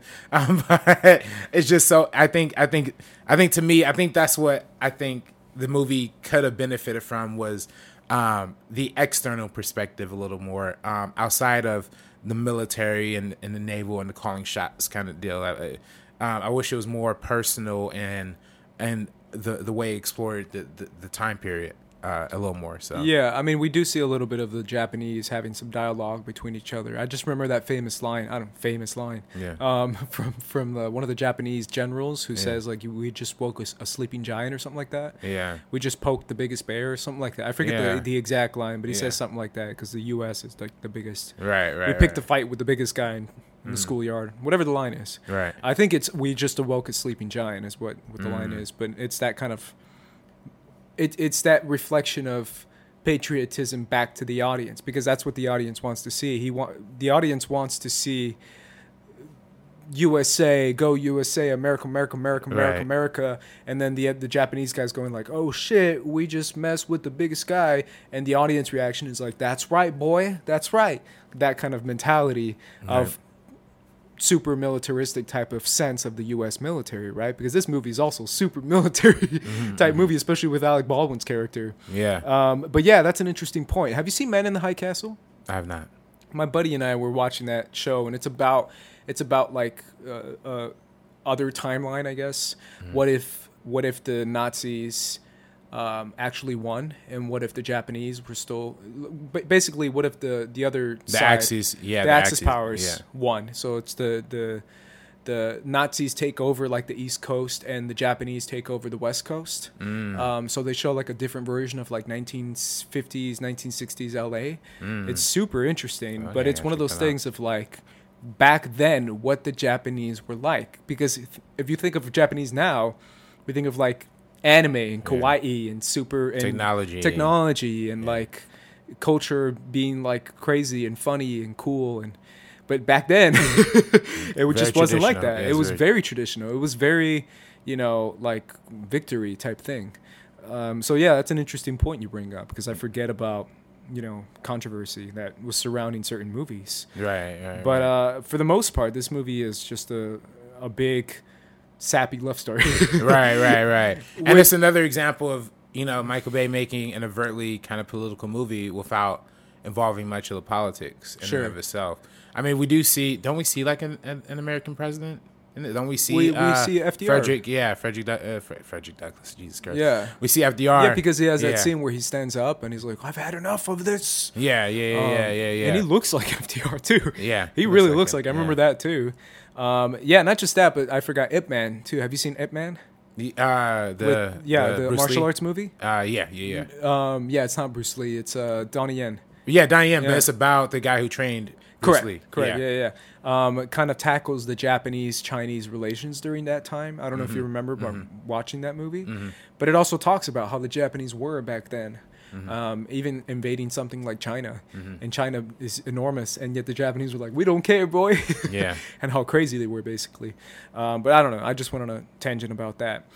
But yeah, man, Pearl Harbor. I think that's the biggest thing that people remember from it, and it's obviously the music plays heavy hand too. Right, right, The music right, is super right. dramatic and over the top, and the love scenes are super dramatic and over the top. Do you remember the love scene with with Josh? Mm-hmm, Uh, and it's like in parachutes, and there's parachutes hanging from the wall, and they're making love on. Pa- I, I forget what it is, but it's Mm-hmm. Yeah. like blankets everywhere yeah. and stuff. Nah, I know and, what you're talking about. Yeah, and I was like, this is that's crazy. this is crazy, man. Yeah. But I guess if if people are into it, man, I guess Yeah, Pearl Harbor. do man. you, man? Do Yeah. you?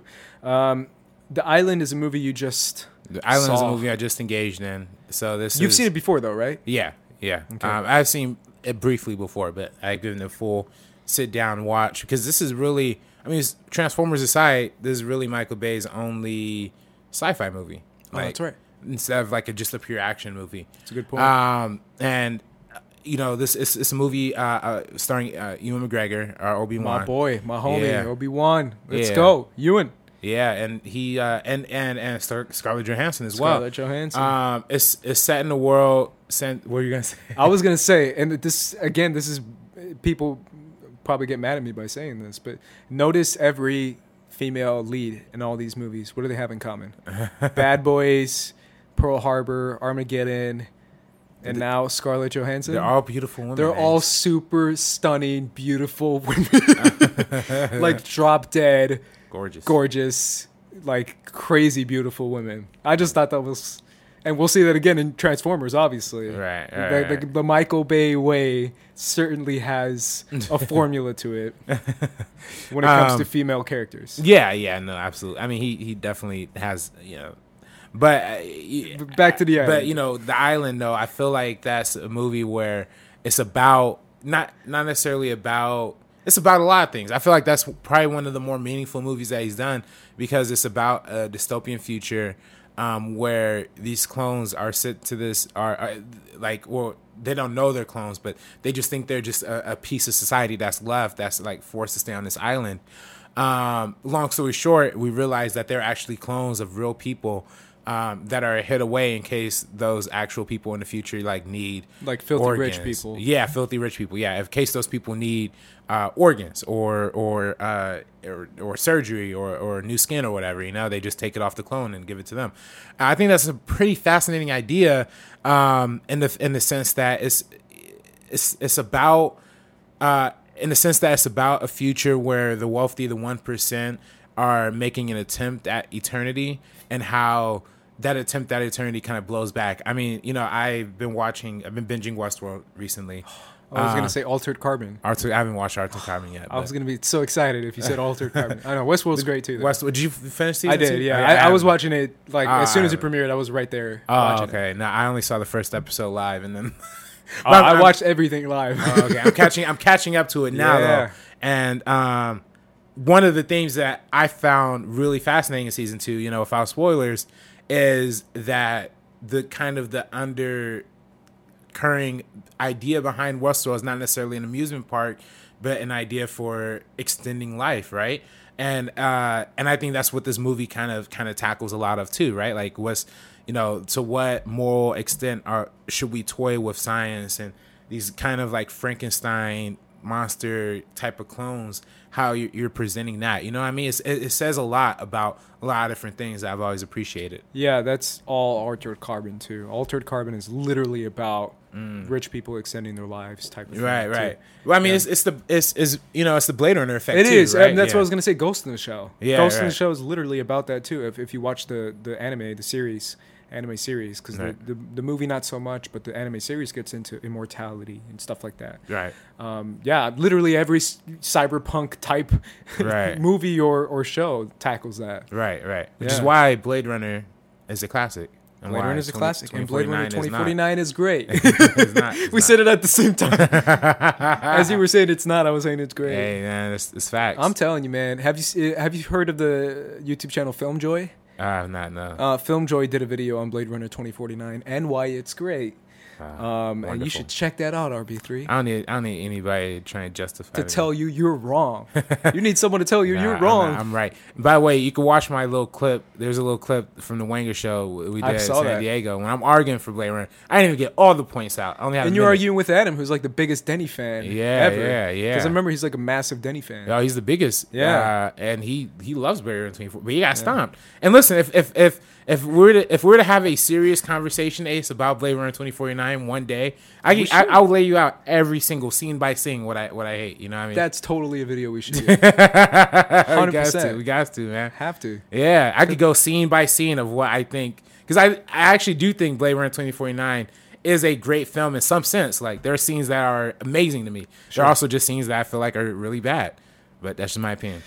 The only one that agrees with you is the box office. Ooh, boy.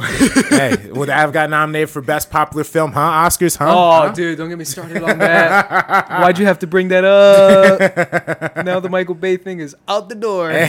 We're gonna talk about just that. Is the Oscars. because I like literally your tweet was gonna be my tweet. Really? That's the dumbest thing I've ever heard. Dude.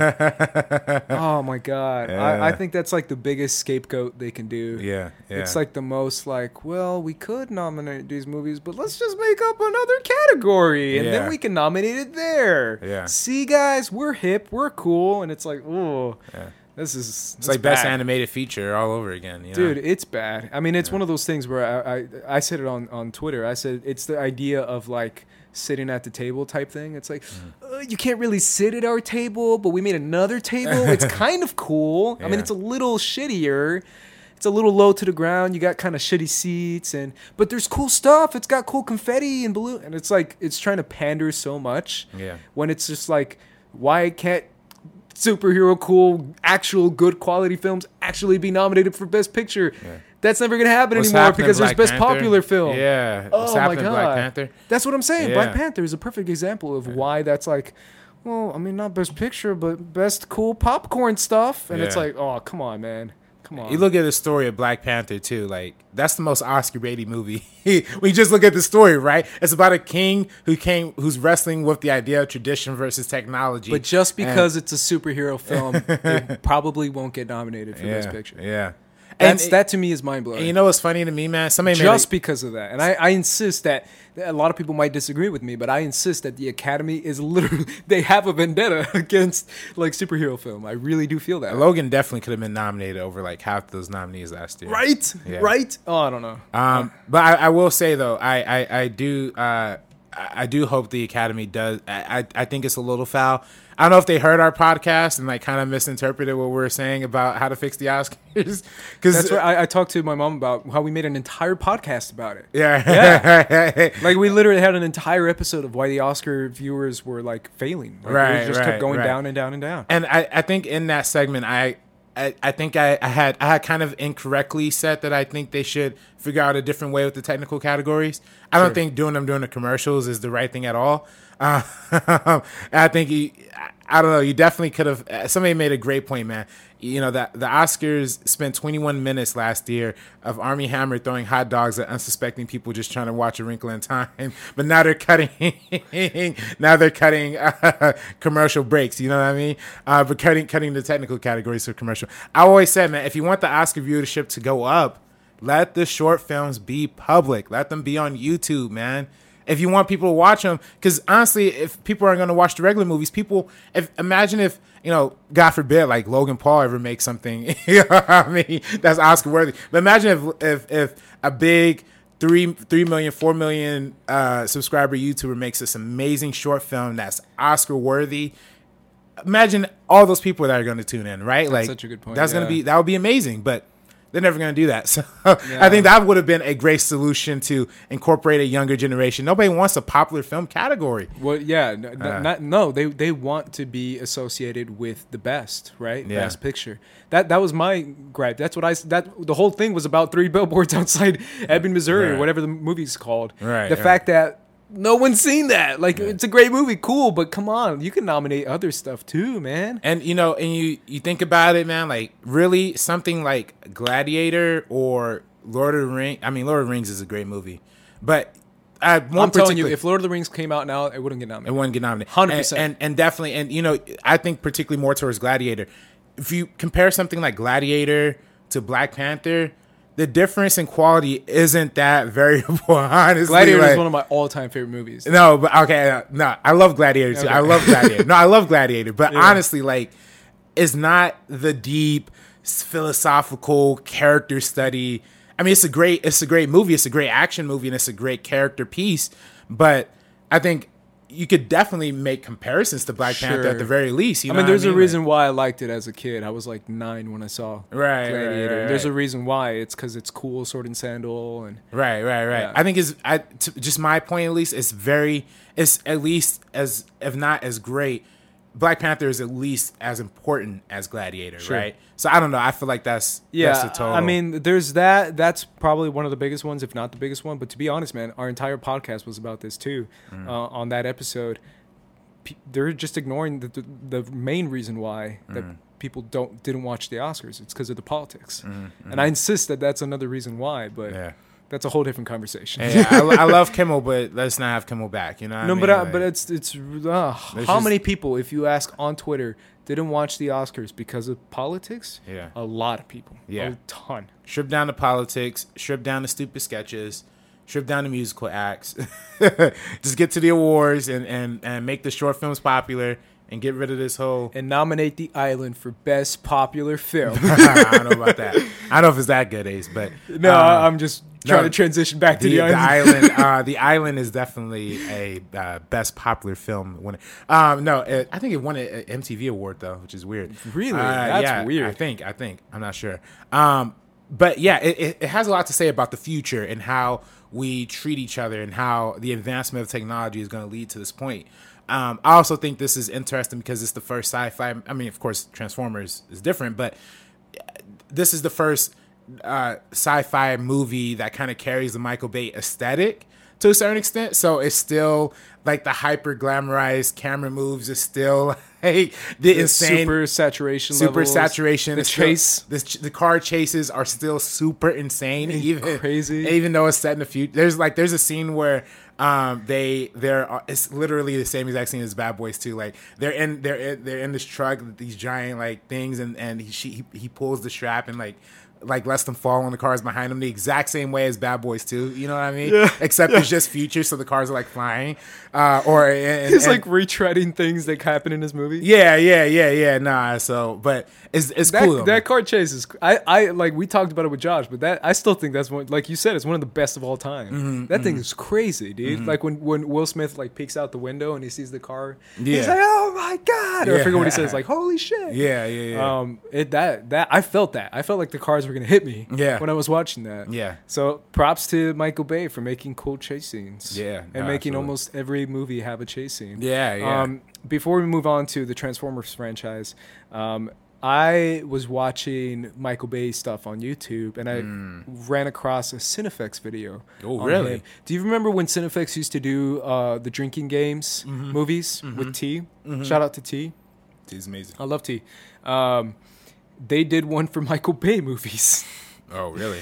And Oh, uh. I just wanted to read off the the the drinking game for anything that happens in a Michael Bay movie. All they right, just said a Michael Bay movie. Hey, hey, people, take note. We're, we're, Um, we're doing this at home. They said drink once if there's slow mo, a screaming girl, product placement, sexism, Oh shit. making out, or classic rock plays. Oh man, you're gonna be smashed by the first 15 minutes. Drink, drink twice if there's a crazy death scene, an explosion, Oh. stereotype or racism, or a car crash. Oh no, you're done the first 10 minutes. and then drink three times if there's a sunset, um, a car chase, or some helicopter shots, Nah. which there's a lot. you're, you're cooked after uh, 60 seconds so of watching the Michael Bay movie. and I just think it's funny because it's that's that's Michael Bay in a nutshell, man. Yeah, there yeah. you go. It is Michael Bay. You know what's fucked up, man? Uh, This entire podcast, I've held this in my pocket, and I, I, I literally forgot to mention it when we are talking about both Bad Boys 2 and Black Klansman. But I love in Bad Boys 2 when the movie literally opens with like Will Smith and Martin Lawrence uh, taking out an entire KKK That's right. the Yeah. cross burning. I just think that shit was so funny. Um, and it, relating it to that, like that's the opening scene, and I'm telling you, that movie had it's just uh, set in the middle of uh, of a river, yo, explosion, gunshots. People getting shot, people getting murdered, so much slow motion, and just uh, and just one opening sequence. That's the cool. That's when the hype is opening moments when they just, all the dudes are just wearing the mask or whatever, burning the cross. They're like, "We're not gonna let da da da," and then like, and I think Will Smith gets shot, or one of them gets shot in that. No, in Martin. Lawrence. Martin Lawrence shot. gets shot. Yeah, he yeah, gets shot in the butt. yeah, in the butt. Yeah, amazing, amazing. Yeah, Uh, but yeah, if Michael you're taking Bay. if that I was I was saying that. So if you if you're doing this drinking game at home, don't do Bad Boys too. Oh no, With You'd be dead quick. You, would be dead by by the time the crosses get lit. You know. Uh, so not that one. uh, let's get into the Transformers movies Yeah. because that we're just the one big blanket. The Transformers movies. Though they are just kind of one thing. Uh, they really kind of is. Um, so I said before, I highly recommend watching Lindsay Ellis's video on it. I don't know if you've seen them. Um, Mm. I saw him a long time ago. I haven't. Yeah, haven't, yeah. she she's still updating it. Like she's still making more. oh, really? Interesting. Yeah, Uh, is it more than one video or is it? yeah, like- it's a series. Oh, it's a series. yeah. Okay. She Oh, says she's wow. gonna make twelve, and she's made ten. Oh, okay. Yeah, Oh, the cool. Marxism one just came out like a week or two Oh, ago. Marx. Oh, oh, I'm interested it's in that. ooh, it's all Marxism, bro. hey, Who knew that the Transformers movies had a big influence in Marxist theory? Because it basically checks all the lists off Marxist theory. Really? About Okay. the freaking commercialism of capitalism of, Right, of capitalism Right, right, right. right. and how everything is basically a product to consume to basically subdue the lower class citizens. Mm-hmm. Yeah, right, right, Transformers. Wait, the so logo these, pops out. So are these movies pro-capitalism or anti-capitalism? Oh, this or- movie is like a capitalistic wet dream, but it fi- it, it basically fills all the the Marxist, basically all the warnings that Marx that Karl Marx gave on capitalism. This movie does that. Right, right. this movie fills all the warnings out as far as what it basically entails. It's insane. It's absolutely insane. Right. But but she talks about how what it has to say about queer identity, what it has to say about women. A lot. It has a lot to say about women. Um, and she breaks it all down in those videos that I already me- recommended like five times. Right. But She's great. She's amazing. she's great. one of my I love Lindsay Ellis. Yeah. I, I think she she Jesus. I should stop talking. yeah, U- USC Before- graduate. Fight on. There you go. Um, but yeah, I was gonna say something else because I, I was on Twitter and I was like going through her Twitter feed because because I was just curious, um, and I was like, did she get married? Because she's like in a wedding dress and something. um, hey, just go on her Twitter. I'm being honest, and I can't lie. A part of me was like, damn it. a little part of me. Uh, she'll watch this and never work with me. She's gonna quote. She's gonna be like, "You're just like Michael Bay."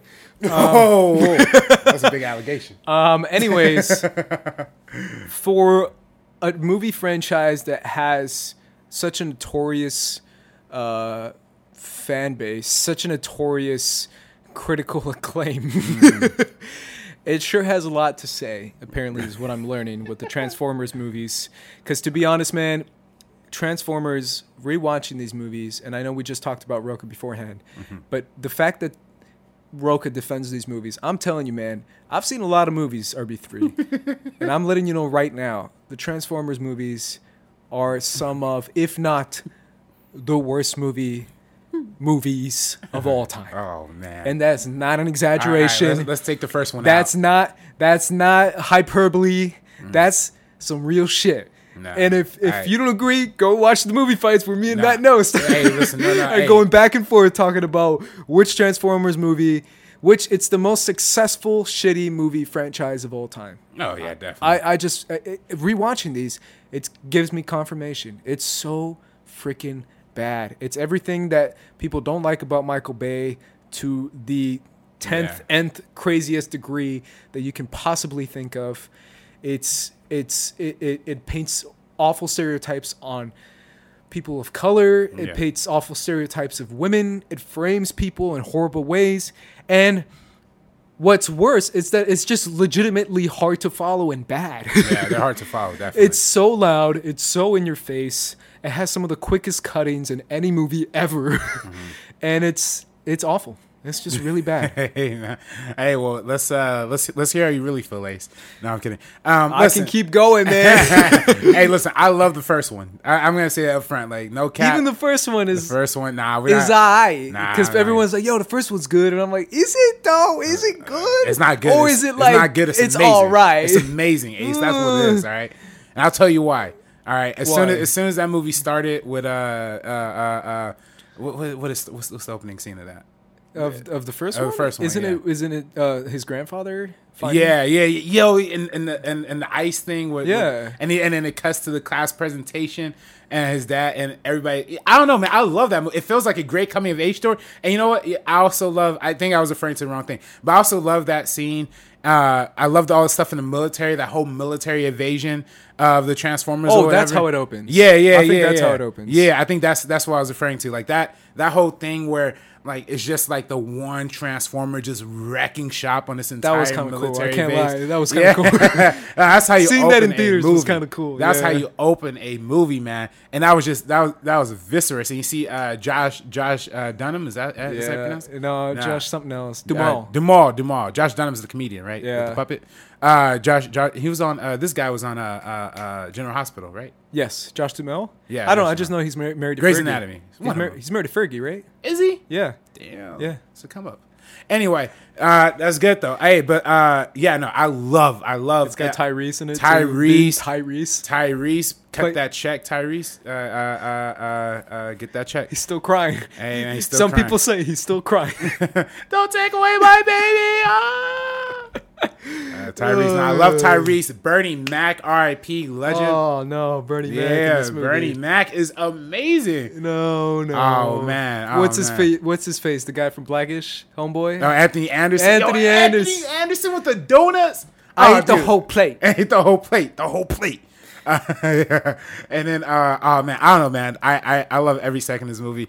I even kind of, I, you know, a lot of people make the whole joke of the uh, bumblebee peeing on a dude. I actually don't Oh, think that's awful. it is awful, but I, I do think that seems funny. Uh, you know, uh, I love his parents, Shia LaBeouf's parents in this oh, movie. they're terrible. Uh, this to me is the one movie where like the the the crass like kind of over the top humor in these movies actually kind of works. Breaking uh, my heart every three. Everything you say. R.I.P. Jazz, R.I.P. Jazz in this Oh, movie. Jazz. Yeah, man, R.I.P. Jazz. What, what does he say when he first shows up? Uh, What's up, little bitches? Yeah, what's up, little bitches? Yeah. yeah. Hey. I can't lie. As soo- I'm watching this in the theater. As soon as he says, "What's up, little bitches?" I heard there's a cool place to, to chill. I was like, "That's my favorite Transformer." Yeah, yeah, yeah, I literally pointed to the screen and said that. Yeah, yeah, I, I was yeah. like, "That's my favorite Transformer." Though. And when he died, I was like, "Damn." Damn, yeah, you got ripped in R.I.P. half. Jazz, Megatron, man. God damn. Just likes hip hop. That's like 2000. That was like my hip hop phase where everything was. I was like, he likes hip hop. Yeah, I like yeah. hip hop. I like jazz. oh, it's cool. They gave him the name Jazz. I guess I never thought about that. Jazz, he's black, or he's a black voice Yeah. at least. Um, That's another thing that we can get into when it comes to stereotypes in this movie Yeah. of minorities and Yeah. robot minorities. Yeah, yeah. I mean, especially with the third one or fourth one with with what's yeah. what I don't know the I think two the homies. third one, yeah. Uh, I forget their names, I can't Junkyard remember. and something yeah. else. Yeah, Th- that, Um, that was really nasty. Ooh, Yeah, that was the second Ooh. one, actually, wasn't it? uh, it might be this. I forget. Yeah, I think it's the the second one. they all kinda blend together. The second one. The second one is when I learned what this is, man. Because I remember watching that, watching that in theaters, and like legit 15 minutes in, I'm like, I think I need to walk out. Like I was, my head was gonna explode of how much shittiness was hitting me in Mm. the face. It was bad. But yeah, I mean, the first one's acceptable. The first one's alright. It's Shia Hey, LaBeouf first one's being great. Shia LaBeouf. It's Megan Fox being really, really, Really amazingly beautiful. really hot in Yeah. this movie Uh, and framed in a way that makes you feel like, damn, Michael Bay, this is. I mean, she's supposed to be playing like a 16, 17 year old man. I Yeah, mean, chill, oh, yeah, chill, hey. bro, chill. yeah, it's a little. And- hey, but, watching this in theater and being, I forget how old I was. I don't know, 12, 13, 14, whatever, however old I was in mm. 2007. Oh, 2007, I was 15. Mm. Um, 15 year old boy mm. Mr. Ace, it was it, it painted a picture for me. yeah, I mean it's tough because like it's definitely not good to it's portray not women that way. It's really not. yeah, but I mean, at the same time, that shot where Megan Fox is holding up the hood and, and the Yeah. crop top, Yeah. that's almost an iconic shot, though. You know what I mean? Is it iconic in a good way though? I I, I or think is it's it icon- iconic in a damn? This Well, is messed up. No, I think it's iconic in the way that like the Farrah Fawcett photo was like popular in the '80s. You know what I mean? Okay. Like it's something for guys to hang on walls. I guess this is know? the the ultimate. maybe you shouldn't be hanging them all on, on walls or whatever. But I don't know. It's Hey, different, dude. I had a poster of. Uh, I, I I've said this before. I think I've said this before. I had a poster of uh, Padme, No, really. Natalie Portman's Padme, when I was uh, 2002 or Hey. when that movie was coming out. I had Yeah. a. I was. it was real. Hey, that love was real, man. hey, man, Padme, Um, Padme. I was in love. no, um, I, I, I don't know. I still think this movie Well, great. that's that's the thing. It's it's the- the, it's the- the framing of of of I'm, I'm gonna make it broad, but all the Transformers movies, the way that he paints women is very very very very objectifying to the most most objectifying it can go. I mean, it's I know- basically I- for the third one. That's when I started to notice the problematic shit. I guess the second. I guess it was the second one no, when- it was the third one with Well, the new girl. with the new girl. But I mean, Yeah. I, I mean, particularly with the second one where there was like the chick who was the transformer, the uh, the transformer chick or whatever. Yeah. she like seduces uh, Shia LaBeouf in the college in the college dorm room. Yeah. and like her tongue comes out and it's like the mechanical shit. of like, oh, this is nasty. so what's Michael Bay trying to say? Like these females learning? Ooh, yeah. man. I don't know. So Women are objects to be looked at and glazed at, and yeah. But once you get them talking, man, them tongue is gonna wrap around your throat and kill you. yeah, that's crazy. like that's Um, some hardcore shit, bro. That was a hard scene. That was a hard scene. That's some that's Uh, some high level like Yeah. freaking hypnotizing type shit where the director is literally telling you These you hoes know, is dangerous. these ho- these hoes are ja- dangerous. Get yourself a hot chick, even if you're like a bumbling dumbass that Shia LaBeouf is. Uh, and if once you get him, man, they're as hot as your car, man, because everyone knows cars, are hot. Cars and, And, chicks. and everyone knows that your best friend is the United States military. yeah, yeah. because that's basically what all the Transformers movie is. It's a giant ad for the U.S. military. Hmm. I mean, it's it's crazy. I, felt, I I love uh uh I love what they the the whole uh, Josh Duhamel story in this one though Sure. because I feel like his his uh I feel like his story out of all the stories in this in and and the first one at least had a full kind of arc where he he has to be where he has to learn how to be where he is the subservient soldier but also has to take the initiative in and of himself too and Be become leader. the leader Yeah. um, and same thing with Shia LaBeouf. It kind of parallels those two. Um, I hate the second one. The second one's so bad. The second one's the so second bad. one. The third one's bad. Third, oh yeah, third fourth one, one's third, bad. third one. All right, third one. I I, I give Come I give a little on, more to man. man. No, I- don't I- do that to no, me. I give the third one. the third give, one's shit. I give the third one a little more credit because I. The think third one gave me a headache so big that I couldn't even move, man. Listen, bro. I, I made this point ever since t- 2012. Like the ending of Transformers 3, the exact same ending as the Avengers. The exact same ending. That's true. the exact same ending. Yeah. People fucking, but uh, we love the Avengers Because you, you know why? You know why? And this is gonna get into my my my biggest gripe with Michael Bay because I Mm. wrote down a list of gripes. There's a lot. I don't know. My number one, humor. Yeah, That's why. The humor- The, the humor, humor in. Avengers works. The humor in Michael Bay movies do not, capital do not work. Mm-hmm. M- The humor in these movies are so bad. It, it it adds to it. Imagine being shaked around and turned around and twisted around, and on top of that, someone is in your ear saying the dumbest shit ever. Yeah. That's what it's like watching these movies. Yeah. Because every line is so bad and it's doesn't land. It's like joke, joke, joke, joke. And every time it's like doesn't land, doesn't land, doesn't land, doesn't land. It's it's straight up like missing the landing spot. Like every time. It's just bouncing off of it. Cause it's it just doesn't work. And it, the Transformers movies are the biggest biggest example. We'll get into Pain and Gain. We'll get into other movies. Yeah, I love uh, Pain and Gain. Hey, Pain and Gain, man. I can't lie. I was like, this is too much. Oh man. But for me, it, the Transformers movies, it's like, what are you doing, man? It's just not funny. Nothing you're saying is funny. I don't know. That's just my my gripe with all these movies and Yeah. the fact that everything it has to say because it has a lot to say is just trash. It's just actual trash. yeah, yeah. It does things. It does have things to say, not not good things to say. I will No. say, I think you know, and I was going to mention this like during the 13 hours one. Uh, I think you know, a lot of it is about the military. A lot of it is Sure. pro-military.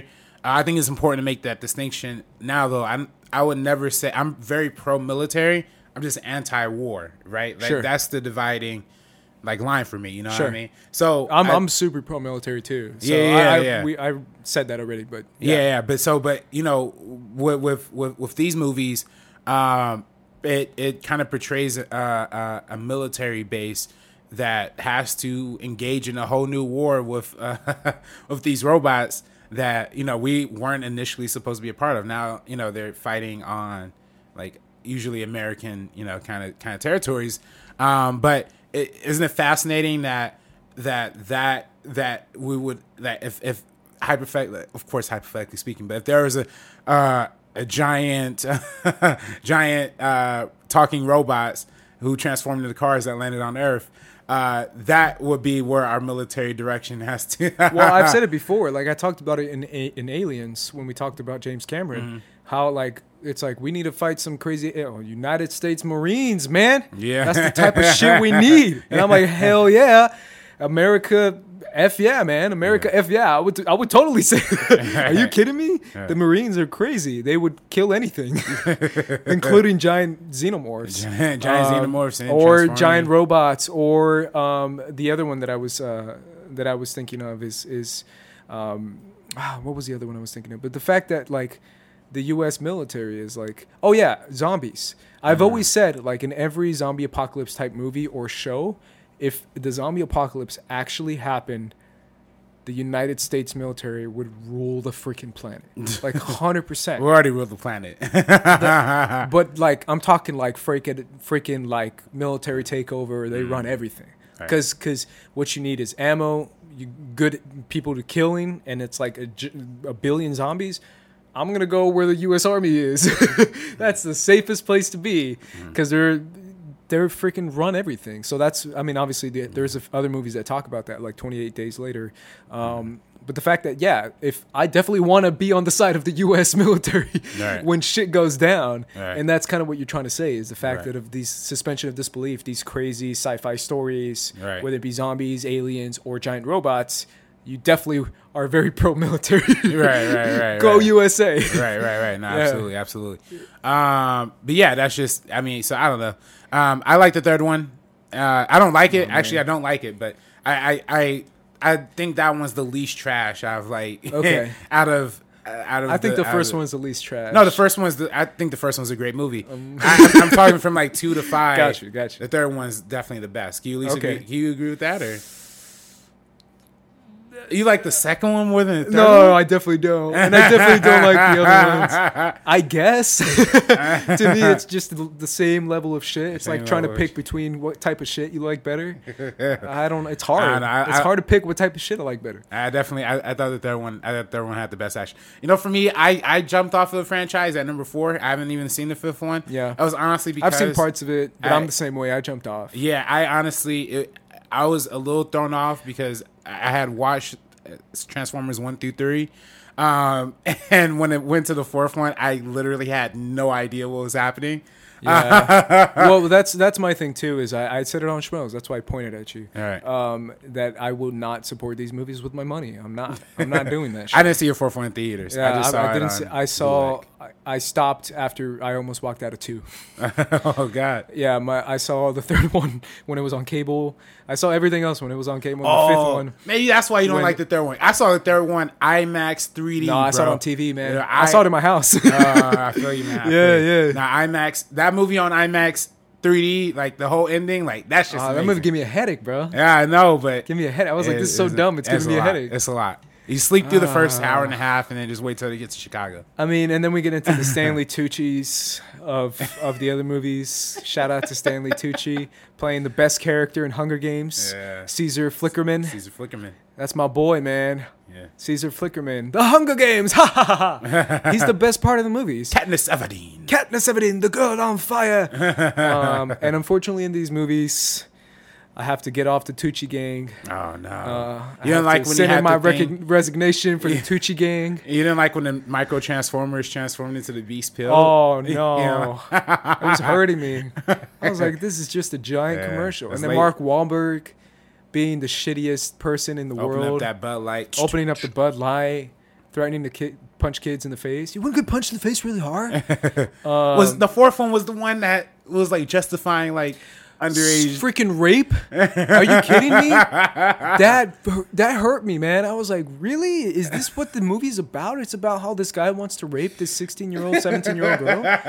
Holy shit! Michael Bay's reaching a different level, man. Like, come on, how how low crazy. bottom of the barrel type shit can you get?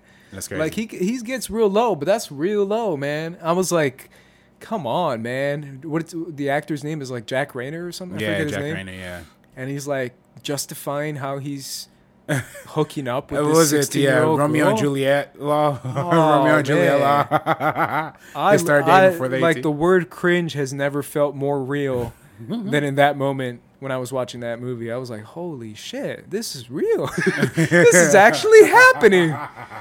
Uh, any last words on Transformers? and I don't have anything that I don't even know what the fifth one isn't. There like a King Arthur Nazis. I don't Yeah. man. that's just to sound too. Uh, Yeah. I'm I'm looking forward to Bumblebee though. Travis Knight. I kind of am too, man. I was thinking about it uh, as I was prepping for this, and I was like, I kind of like Travis Knight, and I kind of, Yeah. I'm kind of interested to see what Hailee Steinfeld and John Cena do Yeah, for yeah. John Cena. John Cena.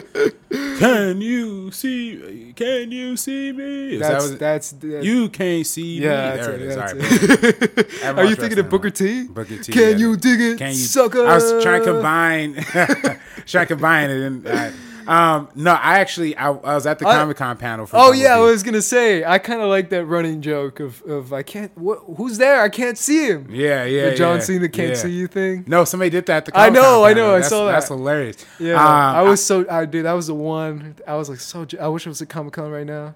Just so uh, just for that. it. honestly, like just so I could look at John Cena. no, you know what? That panel it, it started off dope because it had um the song. It, they performed the song. The uh, uh, oh, uh I heard about that. yeah, I can't remember the name of the song, but it's the, Yeah. from from the Transformers movie. Sure, yeah. They performed it, and it was like a light show. And that was dope. And then it went to like the most boring panel in the world. And then John Cena came out, Yeah. and it just woke the place up. John So- Cena out of nowhere. John Cena out of nowhere. Yeah, there's like, guess who's that walking in? You just see John Cena like run in from like the back of the. I wish, and I and I know, um, I know it didn't happen, and that's my biggest gripe of whoever organized that shit. Because Mm-hmm. if I'm the person who's organizing John Cena or whatever, how the hell did you not play the John Cena theme? Dun, dun, The, no, no, the the dun, dun, dun, ah. before it builds Right, up. right, right. Ah. And when Right. it, do you freaking see the guy screaming? Oh yeah, the, the dudes would have lost it. The Yeah, lost it. it would have been so cool if you just hear it and it's like, what's going on? Dun. Mm-hmm. They didn't do that, right? I'm assuming they're not. I don't remember, man. Oh, dude, if they did that, you imagine it's like, what's what's going on? Like the narrator, whoever it was, Yeah. the, the moderator, yeah. and it would have been like, whoa, is that is that John Cena? I think I don't know. They might have. They might have honestly done it. They made it. They made it entrance though. It was a big entrance. I was gonna say that would have Yeah. been cool as hell. Yeah. I would have been going I crazy. know. I know. Christian and and and Rocha were like losing their minds Yeah. when when, uh, when that happened. but John Cena, man, John Cena's insane. If Yeah. you see his, uh have you seen the reality show? I haven't seen his Oh, reality show. No. it doesn't make him look. Oh, no. it makes him look crazy because he's crazy. uh, we'll learn real quick. Um, anyways, Pain and Gain. Pain and Gain. with Mark Wahlberg. Speaking of John Cena, speaking of muscles, Anthony of giant Anthony muscles. The- now this um, movie. Michael Bay's The Rock. obsession with enormous muscles is in this this, movie, This movie is. this Mark, movie's the, Mark buff, Wahlberg the looks, buffest movie I've seen, man. Mark Wahlberg looks crazy in this movie, man. Mark Wahlberg is high on steroids in this movie, if that's even possible. His entire performance is roid rage, pure high High roid rage. He's going on a trip, High and his trip is roid rage. Yeah, yeah. He's insane in this movie. Like he looks so big because Mark Wahlberg is like my height. Is he really? Yeah, and I'm not a big dude. I'm like I'm talking about height, Right, right. but he's so freaking thick. yeah, he's white. Like he's he's like wide boy hashtag wide boy hashtag thick boy to the biggest, extreme. biggest muscle shoulders, biggest that is the biceps, biggest triceps. little dude I've ever seen. 'Cause Mark, like I said before, he's my height. Yeah. to pin a picture, he would That's be crazy. like the size of like this table. Oh man. damn! How tall is The Rock? The Rock is is like six three. Six three. Yeah, that's not bad. yeah. No, he's like six four, six. Yeah. Well, I, it's crazy because they're standing next to each other a lot in this movie. Yeah, I'm probably exaggerating. He's probably taller than me. I th- yeah. I'm thinking of Tom Cruise. nah, Tom Cruise. He's like he's tall. He's shorter than you, definitely. You think he, Uh, Tom Cruise is shorter than me? I know so. Yeah. My, my friend and I had a had an argument because we were watching. I'm a I'm a big UFC guy, Mm-hmm. and we were watching UFC 227. Um, and the UFC 227 was uh, uh, the bantamweight and the flyweight, Mm-hmm. and it's basically the littlest dudes in the MMA. And him and I were having an argument back and forth, and I was like, "Yeah, that guy's my height," and he's like, "No, he's not. That guy's tiny." And I'm like, "Bro, I'm tiny."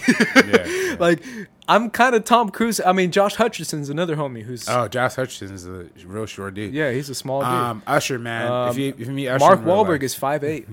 Mark Wahlberg's five eight. Damn. So he, he That's about like your height. right. That's Yeah. basically my height, Yeah, dude. yeah. Yeah. I mean, Damn. And The with Rock uh, has seven inches on him. I guess so. They- I'm- hey man, How tall is Anthony Mackie then? Anthony Mackie's like six foot, man. Six one, six two.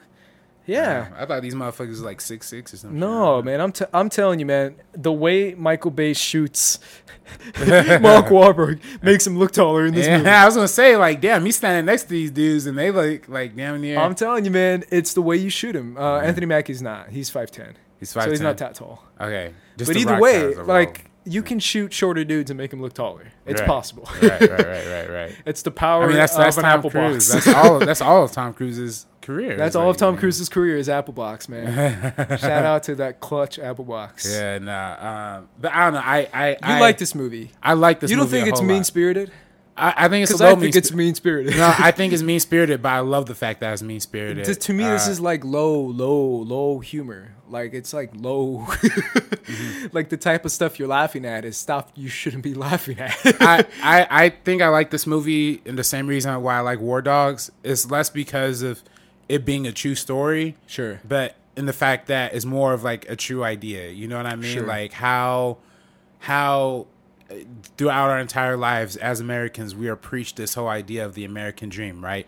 You can make it, you can be successful, you could you know do it. And this movie kind of takes that and like satirizes it all the way all all the way. I mean, it's and that's why I think it being so mean spirited, it just adds to the satire that this movie's trying to trying trying to go at. Because Is it a satire though? Does it paint these guys in a good light? Because it kind of does. I, I, well, I don't know. I think I think it paints them in a shitty light too. Okay. But I think it I think it gives you an idea of this is what everybody wants to do to a certain extent, right? you don't Like, think the audience members are rooting for these guys? you- you're supposed to be rooting for these guys, and I think that's the point. Like you're you're rooting for these guys because you can relate, right? You can relate to being broke. You can relate to like be not having hating your job. You can relate to all of that. So once you start doing sh- shady shit, you're doing it because you're just trying to get by, and I think that's why I I think that this movie is a kind of commentary to play on. Hey, this is the American dream. Nobody else is doing it for me. I'm just gonna. I, if, if if it's gonna take me to kidnap and murder somebody to make a million, then that's that's what I'm gonna do. And I think it, it kind of plays on that, it satirizes that to uh, a, a whole lot. So I I, I I I I quite enjoy this movie on that front. And of course, the whole angle of it being a true story and not being sensitive to the actual victims, I think that's a very legitimate concern, and I think that's very true. I mean, that's something that should be taken into consideration, right? That's my biggest gripe. Right. One of my biggest gripes. Right, right, right, With the right. movie. Right. I just think the way it satirizes, like at the end, like at the end when a dude, you know, at the end when Ed Harris's character is kind of sitting on his like lavish boat houses and and all these like lavish uh and on his lab like on his on his on his uh, on his deck for his his whole thing like he's like oh I just I just want to enjoy the simple things in life that is that is so that I mean to me that is so contradictory. It has to be satire, right? To a certain extent,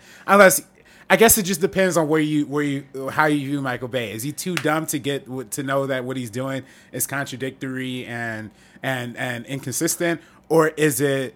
um, or do you think Michael Bay's smart enough to to to to consider that to know that it's satire and plays on that? You're satire? asking the wrong guy, man. I, I choose to think that it's satire. I choose to think he's dumb.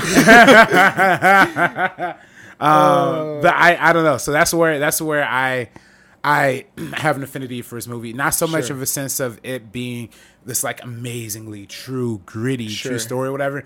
But Wh- I, I I love the satire of love what do you think about The Rock in this movie? Um, I love The Rock in this movie. Yeah, he's dope. I mean, he's it's- he's he's silly, and it, it breaks the convention of The Rock being like the usual tough guy.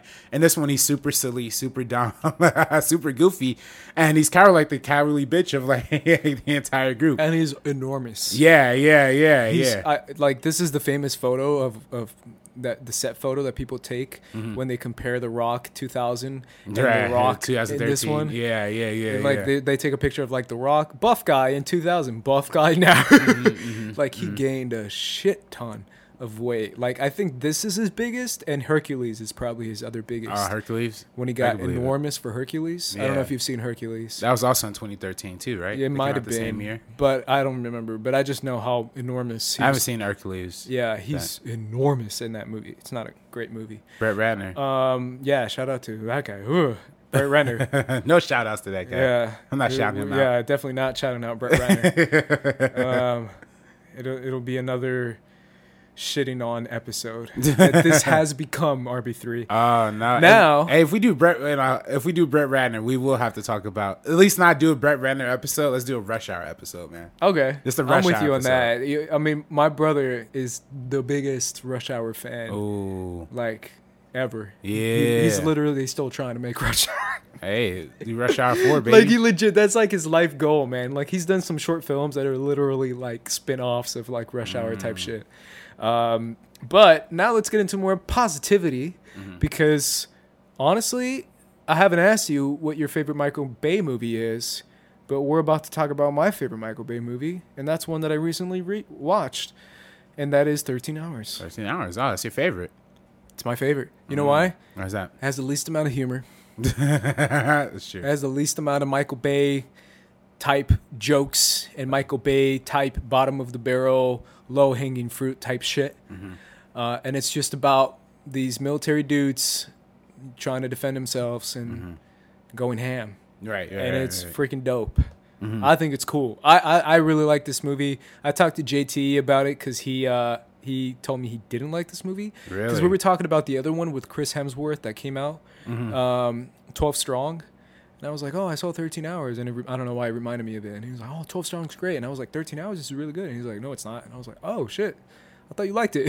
I forget it's Mark that liked it. Mark gave it five Yeah, out of five. He gave it a five out of five. Yeah, that's right. That's Yeah. right. That's right. This is all about the Benghazi shitstorm that happened. Right, that happened in 2013, if I'm not mistaken. Yeah, so it's based on real events, and apparently the source is pretty credible when it comes to these events because it's based on these actual guys that are basically Right. like private military Right, right, type right. guys Right. who are former military, former U.S. Mm-hmm. Um, Army guys who basically had to hold down the fort and, and shut out this awful ISIS attack that was going on. Right, right. what do you think right. of this movie, man? Because I know you had a lot of notes on it. Yeah, I do. Yeah, I mean, this movie, I definitely it fits into the traditional norms. I think of most war movies. Sure. the idea of the untold story of of the heroism. You know, the the whole band of brothers of the the the comrade, the crew that all has to come together to fight this one united front.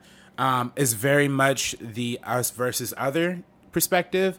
I think even more so than because we talked about Kathryn Bigelow, Bi- Kathryn Bigelow last week, and her portrayal of that in in uh, the Hurt Locker, right? Sure. Where we actually live and interact with a couple of some of these characters in in um, in um, in Iraq.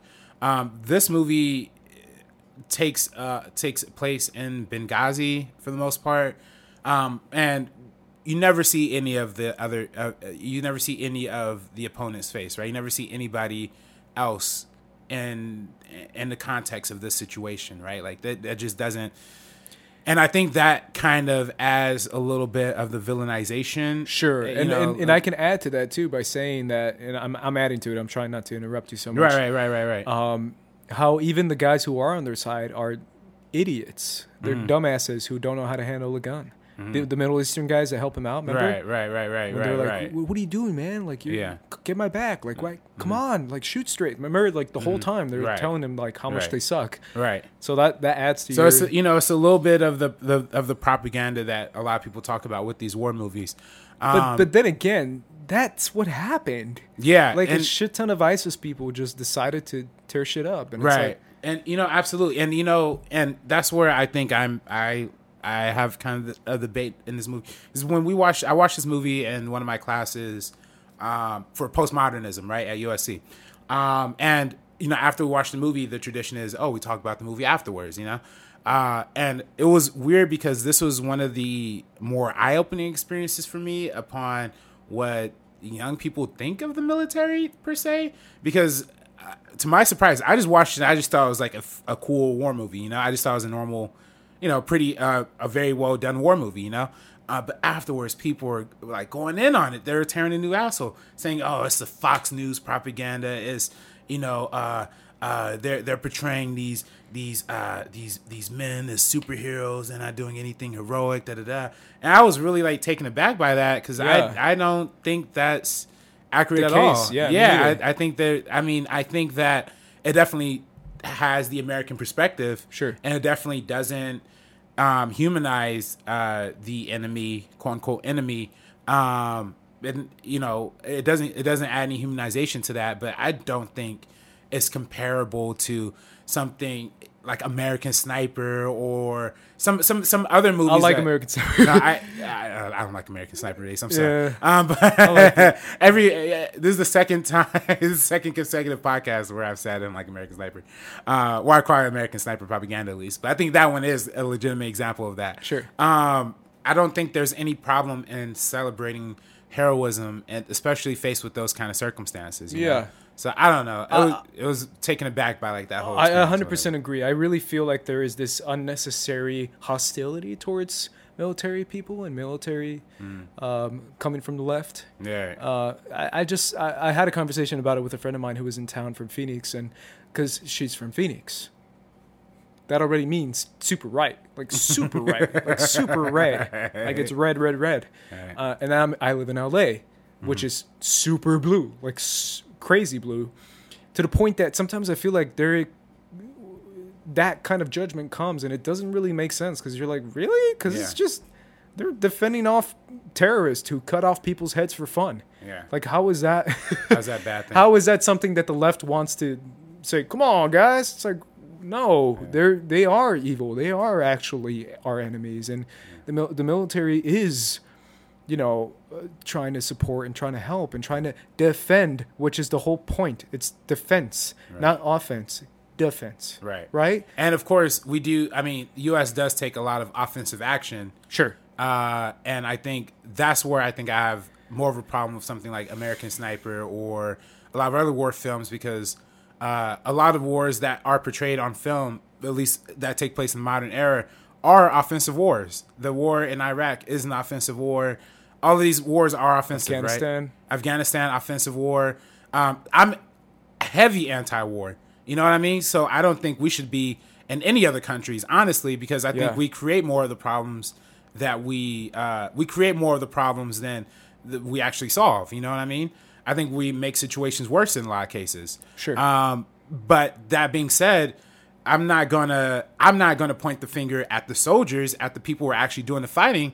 Why not point the finger at the politicians who keep sending people over there, or Yeah. point the finger at you know the uh, the, the the crazy the crazy fear mongering that a lot of times the media is responsible for as well. So I I think that I th- for me I think that people who are anti-military aren't really understanding of what they do and what they're up against and the fact that they're put into those situations by a government that don't necessarily that I, I frankly think go to war for the purpose of making money. So that's my problem, you know. So, but I think in the case of 13 hours, and I again, that's why I kind of took objection to it. It's private. They, these are private military guys. These aren't U.S. soldiers, and it's not like they're defend. They're they're actually just helping Americans for the for the sake of it. They're not they're not even carrying any kind of political agenda. And I think that's where and I think that's where Michael Bay is coming at this movie uh, from too, because like I said before, there's no mention of the Clinton, Hillary Clinton, who was the Secretary of State at the time. Um, and you know the emails kind of indicate that she knew about the whole attack and all that stuff. Um, they don't point the finger at her. They don't point the finger at Obama. Uh, you know, there's brief mentions of like of, of politics, but it essentially is just the movie of the heroism. And I think there's nothing wrong with celebrating. Hundred percent, hundred percent agree with you because these guys were heroes. Hundred percent, absolutely agree. Mm-hmm. And for me too, I, I- really do feel like this is a fun movie to to dive into um, certain actors, right? Because what's his John face? Krasinski. John Krasinski. Pre uh, Quiet Place. Yeah, pre- this is this is where he got buff. That's what I'm saying, right? Because this is like when John Krasinski was basically proving how he can be like a leading man Mm. and like a leading type man for like action movies. Because now he's doing the Jack Ryan series Yeah, on, on Amazon, Amazon, yeah. and if you've seen clips of that, it's basically this. Mm-hmm. it's just him kicking ass. Um, and this is him being enormous. He's freaking huge. Everyone in this movie is freaking huge, Mm-hmm. Who would have thought Jim from The Office? right? Would he yoked up so much? Yeah. yeah, and he's got the giant beard, and Yeah. he's bossing people around, and it's like, yeah, this guy's. He's I'm trusting this guy. He's stoic. give this man a gun. that's what I would say. Give this man a gun. Uh, that's I totally would say Yeah, that. I would give this guy a gun right away. Yeah. Um, but the other guy I want to give a shout out to is Pablo Schreiber. Schreiber. Mm-hmm. Pablo Schreiber. Pablo Schreiber. Um, American Gods. Have you seen American Gods? I've not seen American. Gods. American Gods is a crazy, insane show on Starz, Mm. um, based on the Neil Gaiman book.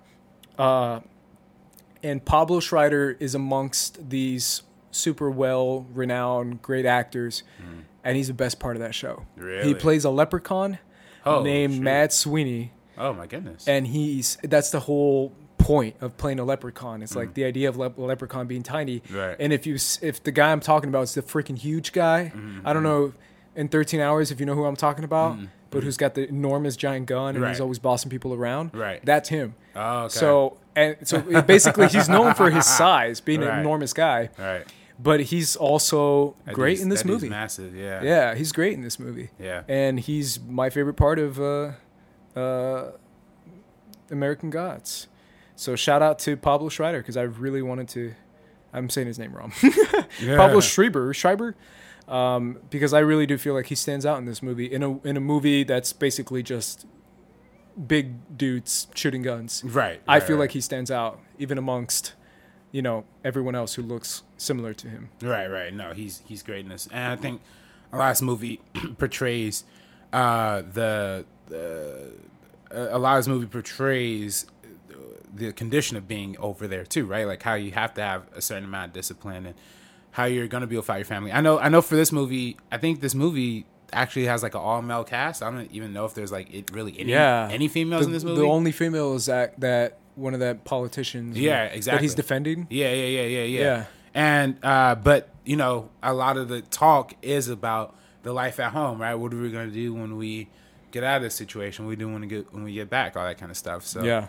Um, it's just fascinating that you know this this movie it comes from an all male perspective. So there's less of the feminist problematic. Are you? Come on, Angle- right? angle, Think about it. Michael This is why Bay. it's my favorite Michael Bay movie, Yeah. man. Because it doesn't have. It just focuses on one story, telling that story. That's it. Yeah. No stupid jokes. No bottom of the barrel type humor like in Pain and Gain. No, Mm. it's just straight up just these guys doing what they do, man, kicking ass. Mm-hmm. Yeah, and yeah. defending people that need to be defended. right, right, right, right. because right. that's the job. Right. So yeah, all all all credit to those guys in real life because they're obviously real. yeah. Um, and credit to Michael Bay for making a movie that's actually good and Yeah. watchable, No, absolutely, absolutely. and uh, making another long movie because this movie's long as hell too. That movie's crazy long. Um, but yeah, that's uh, pretty much it. That finishes our conversation on Michael Bay. Hopefully, you guys learned something. Uh, if you did, it was probably from Josh Macuga Yeah. and not from us. No, I'm kidding. Macuga. But uh, yeah, guys, let us know in the comments down below. What is your favorite Michael Bay movie? What is your thoughts on Michael Bay? What do you feel like he has to say throughout his movies?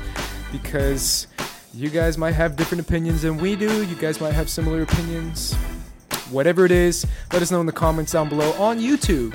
For anyone who's not listening on YouTube, come on over to YouTube. Come on over to and YouTube. leave us a, leave us a comment so we can read it on the show and we can give you a shout out and say your name and mispronounce your name probably. Right, Probably. Also, please, people, uh, at the top of the link of this description is a link to uh, my to my uh, road project from the road uh, from the road real competition. Yeah, uh, get it. So please click on that link. Give me a quick vote. Um, this the project itself is called Artists of Venice. I did it with my buddy uh, Kate Fuseby from uh, my fraternity, and uh, we interviewed a, a couple of people on the Venice Boardwalk and kind of talked about what inspired them to be artists and stuff. So yeah, all of that. Just click on the link very top of the description, and please give me a vote. Help us get some votes. Help me win a million dollars. Hey man, I already did it. I Thank did you, it. man. Oh, Ace. voted. The GOAT. I needed to vote. Ace the GOAT. Thank you, man. Yeah, go do that. Go follow Josh Macuga. Yeah. Go give him a shout Yeah, out. Josh Macuga. Hashtag, please, everybody, please get this dude on Jeopardy. Let's really Make it happen, man. Jeopardy, Make it happen. Make It's it crazy. Hashtag Josh Macuga for Jeopardy. the voice of the people, man. All right, guys. For the meaning of podcast, I'm Ace, This is RB3. and we are peacing out. Peace out, guys.